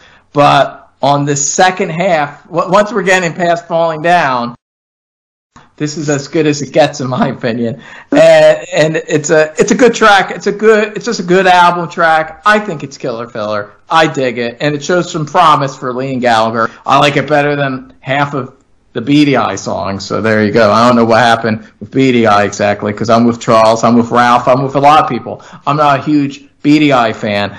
Uh, they have a, a couple songs I think on the second album were decent, but overall that band is not what it should have been in my opinion. You know, considering the people playing in it and Liam, but I don't know. They, it, it sounded like you heard that and you were like, yeah, they needed Noel. I guess Noel was all the talent. But then when you got to As You Were, you were like, well, no, not necessarily so. Maybe Liam was just doing a lot of drugs or just fucking off. I don't know. But anyway, solid track in my opinion. Not stand standout, but solid track. What do you think, Charles? Uh, yeah. But see, now the thing is with Liam though, he's done great solo works, but a hell of a lot of co-writes. Yeah. A hell of a lot, which is something I've never seen Noel do. Yeah, well, I think he needs that to fill an album. Like that's the thing. Yeah, he he can he can he can get halfway there on his own, but he needs some talented people to help him finish the job. Crafted to his strengths, and I think Noel heard this and was like, "Right, I'm going to go to the pub." Yeah, go ahead. I doubt if he. I really doubt that he played on "To Be Where There's Life," and I really highly doubt he played on this. But is this the worst song that Liam's done? No, that's fucking Little James. I If I'd heard that song. Yeah. I would have been like the biggest Oasis basher ever. If that's the only thing I ever heard, I'm like, yeah, fuck this. But yeah, on this second side, beside falling down, falling down blows away this shit. But it's it's better than to be where there's life. But hell, I mean, I think Right Said Fred's better than that. Oh God. Oh, Go ahead, Mark. What do you think about this? Oh my god, this is so monotone. God, guys, what happened to this album? The first four, I had hope. Now it's gone. Fuck this album. Drums kick ass though. You picked Uh, it. Well, yeah, because you picked poison. you picked poison for me. I had to give you a bone, man. It's not like Yeah. Lee, where Lee gives me albums just to torture me. But at least I'm not joygasming over it completely. So at least there's some I don't. Well, well, we will do other Oasis albums on here uh, Yeah. coming up, and Yeah. we will do albums that you guys want to do. I am I am not a, a stickler. I'll do anything. If you heard the albums I've done with Lee, you know I'll do anything you guys want. so, uh, I mean, it's, it's not horrid, but it's it's not. Yeah, I've been beating beat Lee over the head for years to do certain albums. He won't do them for me, like Zeppelin three. He won't do Zeppelin three. So- one of my favorites albums. Exactly. He won't do that album, but uh I hate this fucking album. I hate this fucking I like the first four songs. Uh spoiler alert. But let's get to the next one, uh Nature of Reality. What do you think of this one, Eddie? I'd say this is the worst song on the album. yeah, uh, so I have a feeling everyone's going to agree. Uh, it's uh, it, this my biggest problem with this song. You know what my biggest problem is? Uh, I I listened to this album two times today, and I still don't remember what this fucking song sounds like. so obviously, it's very forgettable. I I, I like literally. I, don't know something weird about this song is it comes on, I hear it, it's like whatever, and then I totally forget what it sounds like after it's done. You know, and I've listened to this album the least out of all the Oasis albums, but I still know what every other song sounds like. So I don't know. There's something weird about the song. I just it's very forgettable. The bassist wrote it, Andy Bell, but that doesn't mean it's a bad thing. A lot of great bassists. Paul McCartney was a bassist, you know, uh, but obviously Andy Bell is no Paul McCartney. Um, yeah, it's it's a very forgettable song. So forgettable that it automatically makes it the worst track. It's it's I just I blocked maybe I blocked it out. I don't know. I don't really. I'm curious, Charles. How would you describe this song? What's it What's it sound like? What's it sound like? Even though I heard it like Oh. a couple hours ago.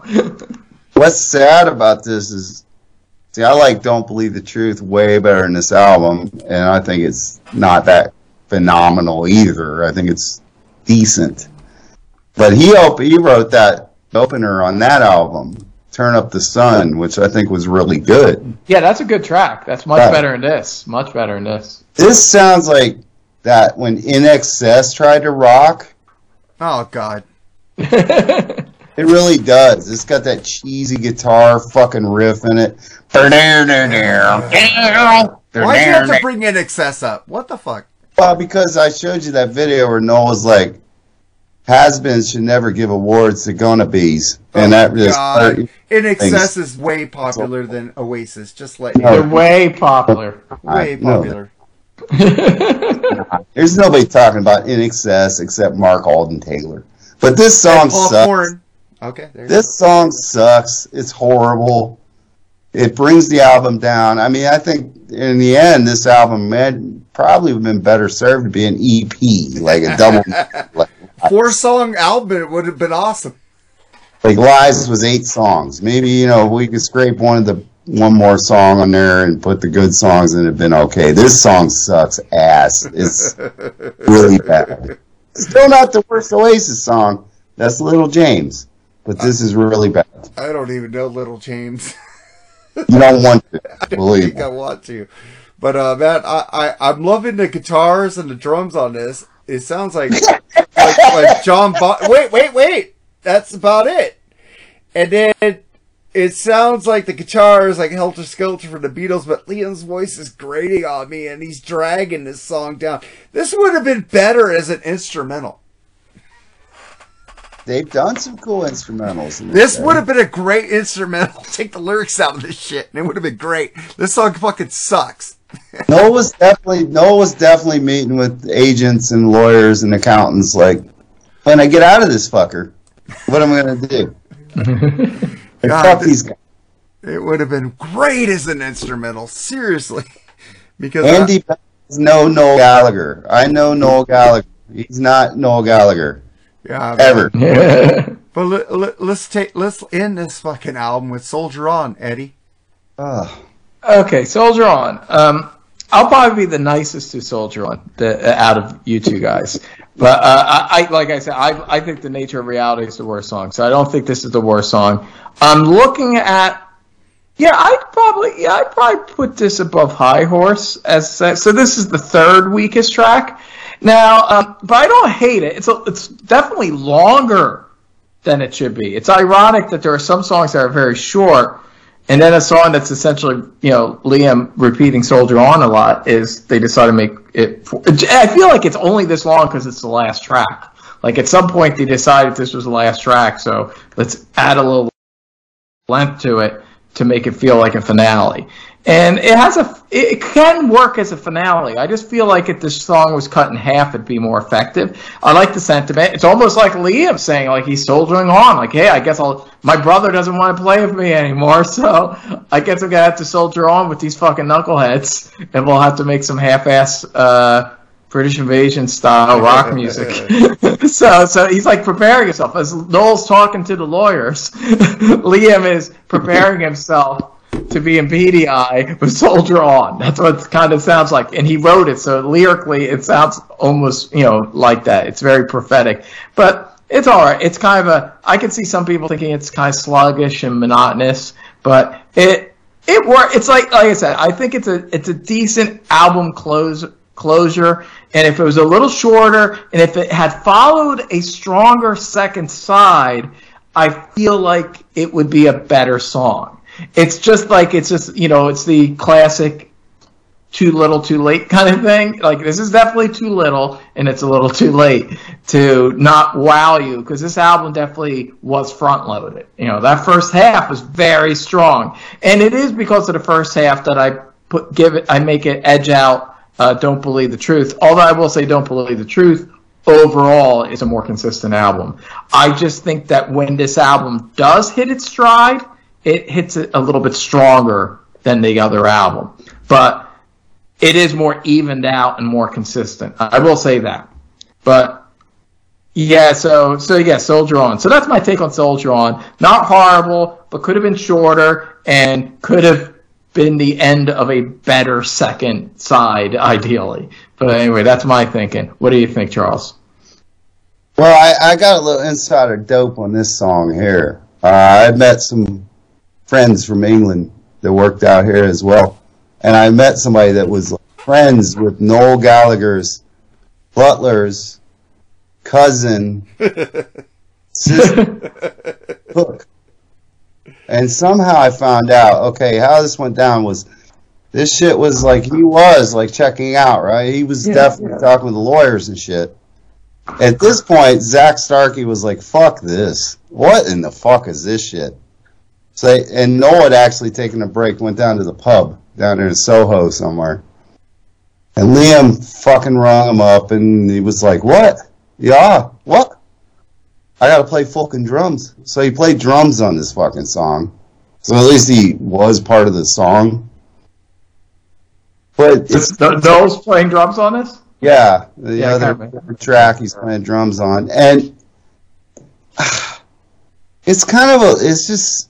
It's not a horrible song compared to Nature Reality, or Ain't Got Nothing, or whatever the fuck, or whatever the To Be Where There's Life. Holy shit, that's terrible. But I don't know if I'd have ended the album with this song. I probably. I, I had a problem with a little bit with the sequencing. I'm uh, sequencing. I'm kind of a sequencing nerd, and I, I don't know what I'd have put last. Maybe falling down and flip flopped it. Maybe I. It's not terrible, but uh, it's just a. It's a, it's horrible to end the album with this downtrodden song. But then again, it is also foreshadowing the band was done. I think they secretly all knew it's over, even though they had to wait for the event in Paris to happen. But still, it's just kind of like, a, yeah, it's not as bad as the other bad songs on the record, though. Ah, oh, that's good. Ah, so there you go. There you go. This is my take. Are they trying to be the Doors, but the Doors do it better? Fucking Liam is giving me a fucking headache. Make it stop. Thank God this is the last track on the album. I can't take it anymore. Had to put on some Hall & Oates to calm down my brain. my God. I was fucking listening to Maneater after this shit because fuck. My brain was fucking stop, stop. Liam is killing you, dude. You need to put on some Hall & Oates. I don't like this album. Four great fucking songs on this album, and I fucking picked this shit. But uh, I, I need to ask you something. There's rumors that this band is going to get back together. Will they be better than they were on this album?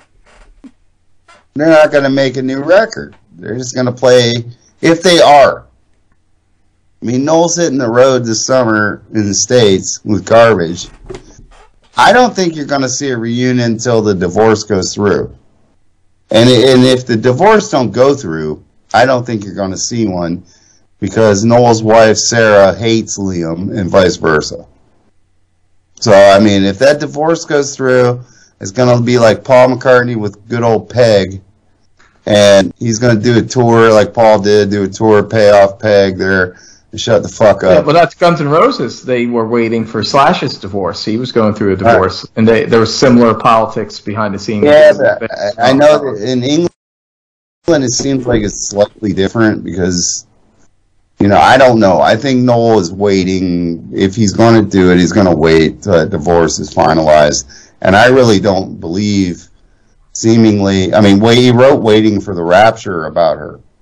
The, the great songs on that first side that we're talking about was written about him encountering his wife. I, I mean, he's, it kind of came out of nowhere that his wife left him. And I don't know. I have a really strong suspicion that if she said, let's re- reconcile, he will.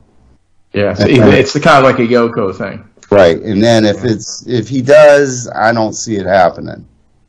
But if they don't, yeah, I have to go with Liam's assessment that Noel loves money, and I think it would be money. And I would love it, but I'm kind of with Eddy. I'm in the middle. I, it would be cool, but they make such great shit away from each other that I don't know. I'm in the middle, but I do think eventually they will come back. Well, I agree with you. I'd rather listen to Noel than Liam any day. Have you have you listened to Liam's uh, last his three solo albums? yeah, his voice is just gets on my nerves. Well, if you don't like his voice, you don't like Yeah, his his voice. voice gets. I, I That- like I like a lot of Liam songs, but I can't listen to like more than three at a time. So That last album of his is very eclectic, so you actually might like that one the best. It has a lot of different styles, so it's not samey, so you might like it. yeah, If you haven't listened to it, I would recommend that one. I love it. I love his voice, but Yeah. I still think Noel does write better songs overall. It is because he's just a, he's a fucking genius. Noel is a genius. just like Sammy Hagar. Yeah, I know. I, you, you think those club songs, though, from those EPs are so great? On what? Which one? Yeah, the, the fucking club music he started doing. He, Yeah, no, no, no, no, yeah, I don't, I don't. I, he's that's one thing about Noel. I haven't been wild about. I'm not that wild about the Chasing the Moon album. It's okay. I, It's do, got- I that, that's grown on me. I do like that. But, But it's, this new song he's put out is phenomenal. The whatever the fuck it's called, I can't think of it right now. But his newest song he put out is great. It's very Oasis like. Um, Easy now, I think it's called or whatever. It's great, and uh, he's just so talented as a songwriter. I mean, Burt Bacharach love, fucking loved them. That's the thing about Oasis. A lot of bands love them. So they know how great these songs are. So I mean, he's not just a rip-off artist; he's phenomenal. But Liam is a fucking rock star, and if you get it, you get it. You don't, you don't. Go to the Rib Shacks and watch Firehouse. Oh, What do you think? Why do you always bring up Firehouse? What the fuck? Thank you for Trick- reminding me of putting them in my show No, on Tuesday. Trixter. My bad, Trixter. Oh God, I like. I don't like the first Trixter album, but the other ones are good. But uh, let's get to uh the end of this album. What did I say about this song? I already said it. Fucking, we ended this album. Any uh, you said your thoughts. Any more thoughts, Eddy?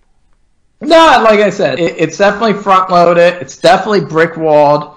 There's a few songs that are you know not so hot, but I still I still like this album. I think it's a good album, and it, and it has some great moments. And like I said, if you're into Oasis, you like their sound. If you like Liam's voice, you you're pretty much fine with all the songs because you dig his voice. You know that's the thing.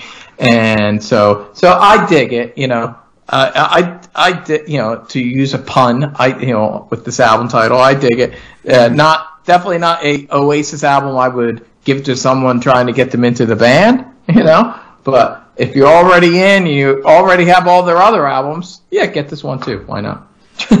Yeah, man. So uh, let's get in. Our, that's our review of the 2008 Oasis album, which was released.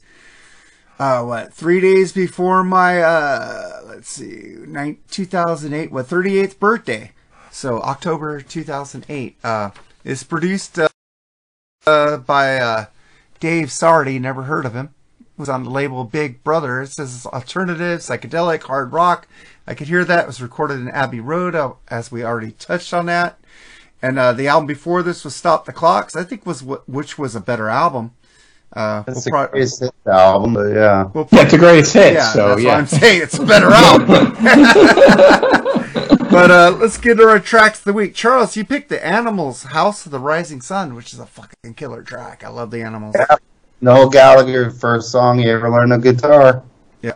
And then we go to you at Edwin, which I got to go check it out. Uh, I do hate the Bee Gees, but you put Lemons Never Forget from their album Horizontal. I haven't heard of this at all. Yeah, uh, I know. Very weird title. It, it's a really good song. Uh, have you listened to Horizontal, Charles? Yeah, very good. Yeah, it's their second album. They they out of the gate with their first album, Bee Gees uh, first. Uh, the Bee Gees were more uh, like Beatlesque. They were very Beatlesque, psychedelic pop rock music. That's how I would describe them. Horizontal's probably the most psychedelic album they've ever done. I would say uh, th- they start wa- reining it in a little bit with the next one, Idea. But Horizontal is definitely a psychedelic pop rock album. This is a psychedelic pop rock song. It's very, you know, it's 68, you know, 67. It, it, it- probably the biggest hit from the album is a song called Massachusetts, which is a beautiful song, beautiful pop song. Uh, but this is a great, I recommend the album, it, it, it- the song and the album. This is my favorite song, but I also love the title track. Such a heavy, dark song about suicide. Actually, it's very trippy and dark. And yeah, if you like stuff like the Beatles and the Kinks, if you're like into the mid Oh, late the Kinks. '60s Kinks, well, yeah, if you like Kinks, if you like also like '60s kind of post Pet Sounds, Beach Boys, if you like that kind of stuff. Uh, definitely, you should definitely check out late '60s Bee Gees. It's all great stuff, in my opinion. And this is a really cool album, and you'll hear the song. It's a really cool song. So yeah, highly recommend late '60s Bee Gees. Very, very cool, and very different from what they would do later on. I love Bee Gees first. Great album, great album, and yeah, to, to me, the, those two albums work. They're they're they're both companion pieces. I mean, the the first two albums are very similar, but yeah, Yeah. great. Yeah, when I heard "Staying Alive," I was like out. I didn't even want to hear any more Bee Gees. But, uh, But you love the Sergeant Pepper's movie soundtrack. yeah, because Peter Frampton and and what's his name, Billy Preston and uh, Steve Martin. You know, George Burns. George Burns. You know, that was cool. That was a that was a good cheesy movie that I like to watch. Come on, man! I love Yellow Submarine too, the animated film. They didn't do the voices till the end. Ain't fucking lame. That's the difference. It's, I'd rather watch Yellow Submarine than that one, but uh, I love Peter Frampton. But uh, my my track of the week is because I thought they had a lot of elements of this album. I don't know because I know Oasis is a huge U2 fan, and I hear a lot of elements from Achtung Baby on this album. So I picked U2, the real thing, Even better. even better than the real thing. Fucking love that song. I love U2. I love the new shit they're doing. Uh, re- reimagining their old songs, it's pretty fucking cool. and I usually horrible. don't like that. the only one I really liked that reimagined was Stryper when they made him harder. that was Second Coming. But I'm kind of enjoying this U2 uh, stuff they're doing. But uh, I usually don't like reimagining songs, especially that Lynch Mob album. That was horrible. But uh, that's our uh, review of uh, Oasis Dig Out Your Soul. Edwin, Eddy, pimp your shit, man.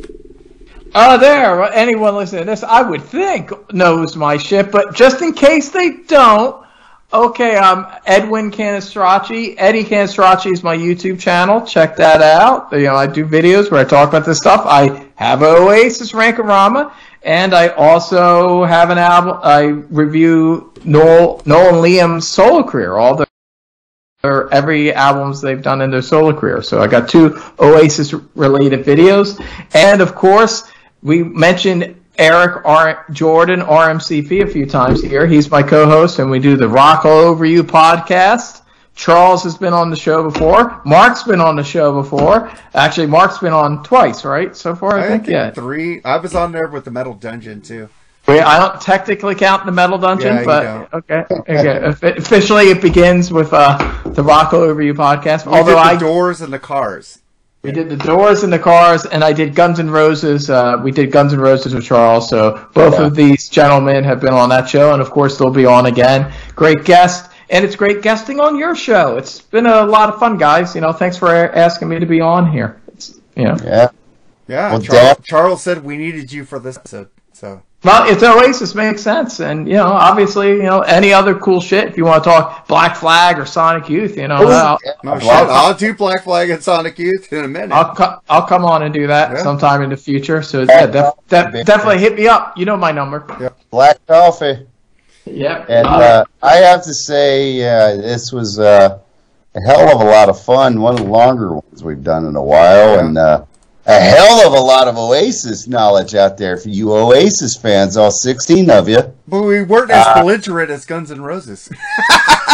I mean, Guns N' Roses brings that out in you. yeah. But uh, it's a hell of a lot of fun, and uh, as I always say, my Oasis blood brother, the Liam to, to my Noel, Eddy, it was Yeah. great to be on, and thanks for coming on, buddy. Right on, brother. Thanks again for asking me. It was a lot of fun. I'm gonna go eat some pasta now, like a wop. yeah, man. Uh, thank you guys for uh, well, my co-host Charles Trainer, Jerry Supe. Uh, we're gonna have episodes with all three of us on there coming soon, especially with your uh, your blood brother over there, Arik Armsby Jordan. We're making him do uh, uh, Metallica Load. So he's gonna have a load of fun on that episode. Oh, that that'll be like a six-hour episode. oh, you'll be talking about poop and shit the whole episode. so that'll be great. but uh, man, uh, I love having you guys on here. Well, Charles, you're always on here now. But uh, fuck, you're a co, you're a full member of this podcast. There ain't no fucking scabs on this fucking shit because I started this by myself. And fucking, I bring people on that I that I think are like-minded or like will give me a challenge, and I like being challenged. I don't like getting stuff that I actually like all the time. I like hearing stuff that I never heard, which is why I loved Lee. Sometimes Lee would give me stuff that would suck really bad, but uh, I'm good with that. Charles, man, uh, I used to tell Lee say goodbye. I don't know what to say to you or Jerry, so fucking let's just get out of here, right? Well, let's just go ahead and say to everybody, thanks for listening and uh, rock on. Rock out with your cocks out if you have them. Bam! I don't know. that works for me. Later, guys. Later.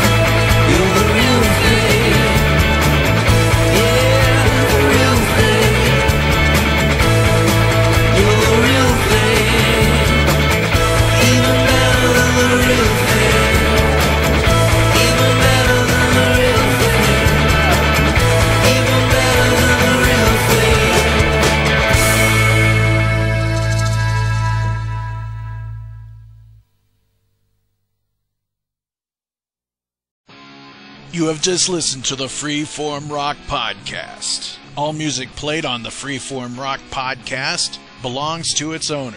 If you like it, go out and buy it. Get your music on Amazon, iTunes, or at your local record store. Support what you love. Support the artist by seeing them live, purchase their music. The Freeform Rock Podcast is not affiliated with any of the artists or music that we play. Thank you for listening to the Freeform Rock Podcast. We'll see you on the next episode. Until next time, stay free and rock on.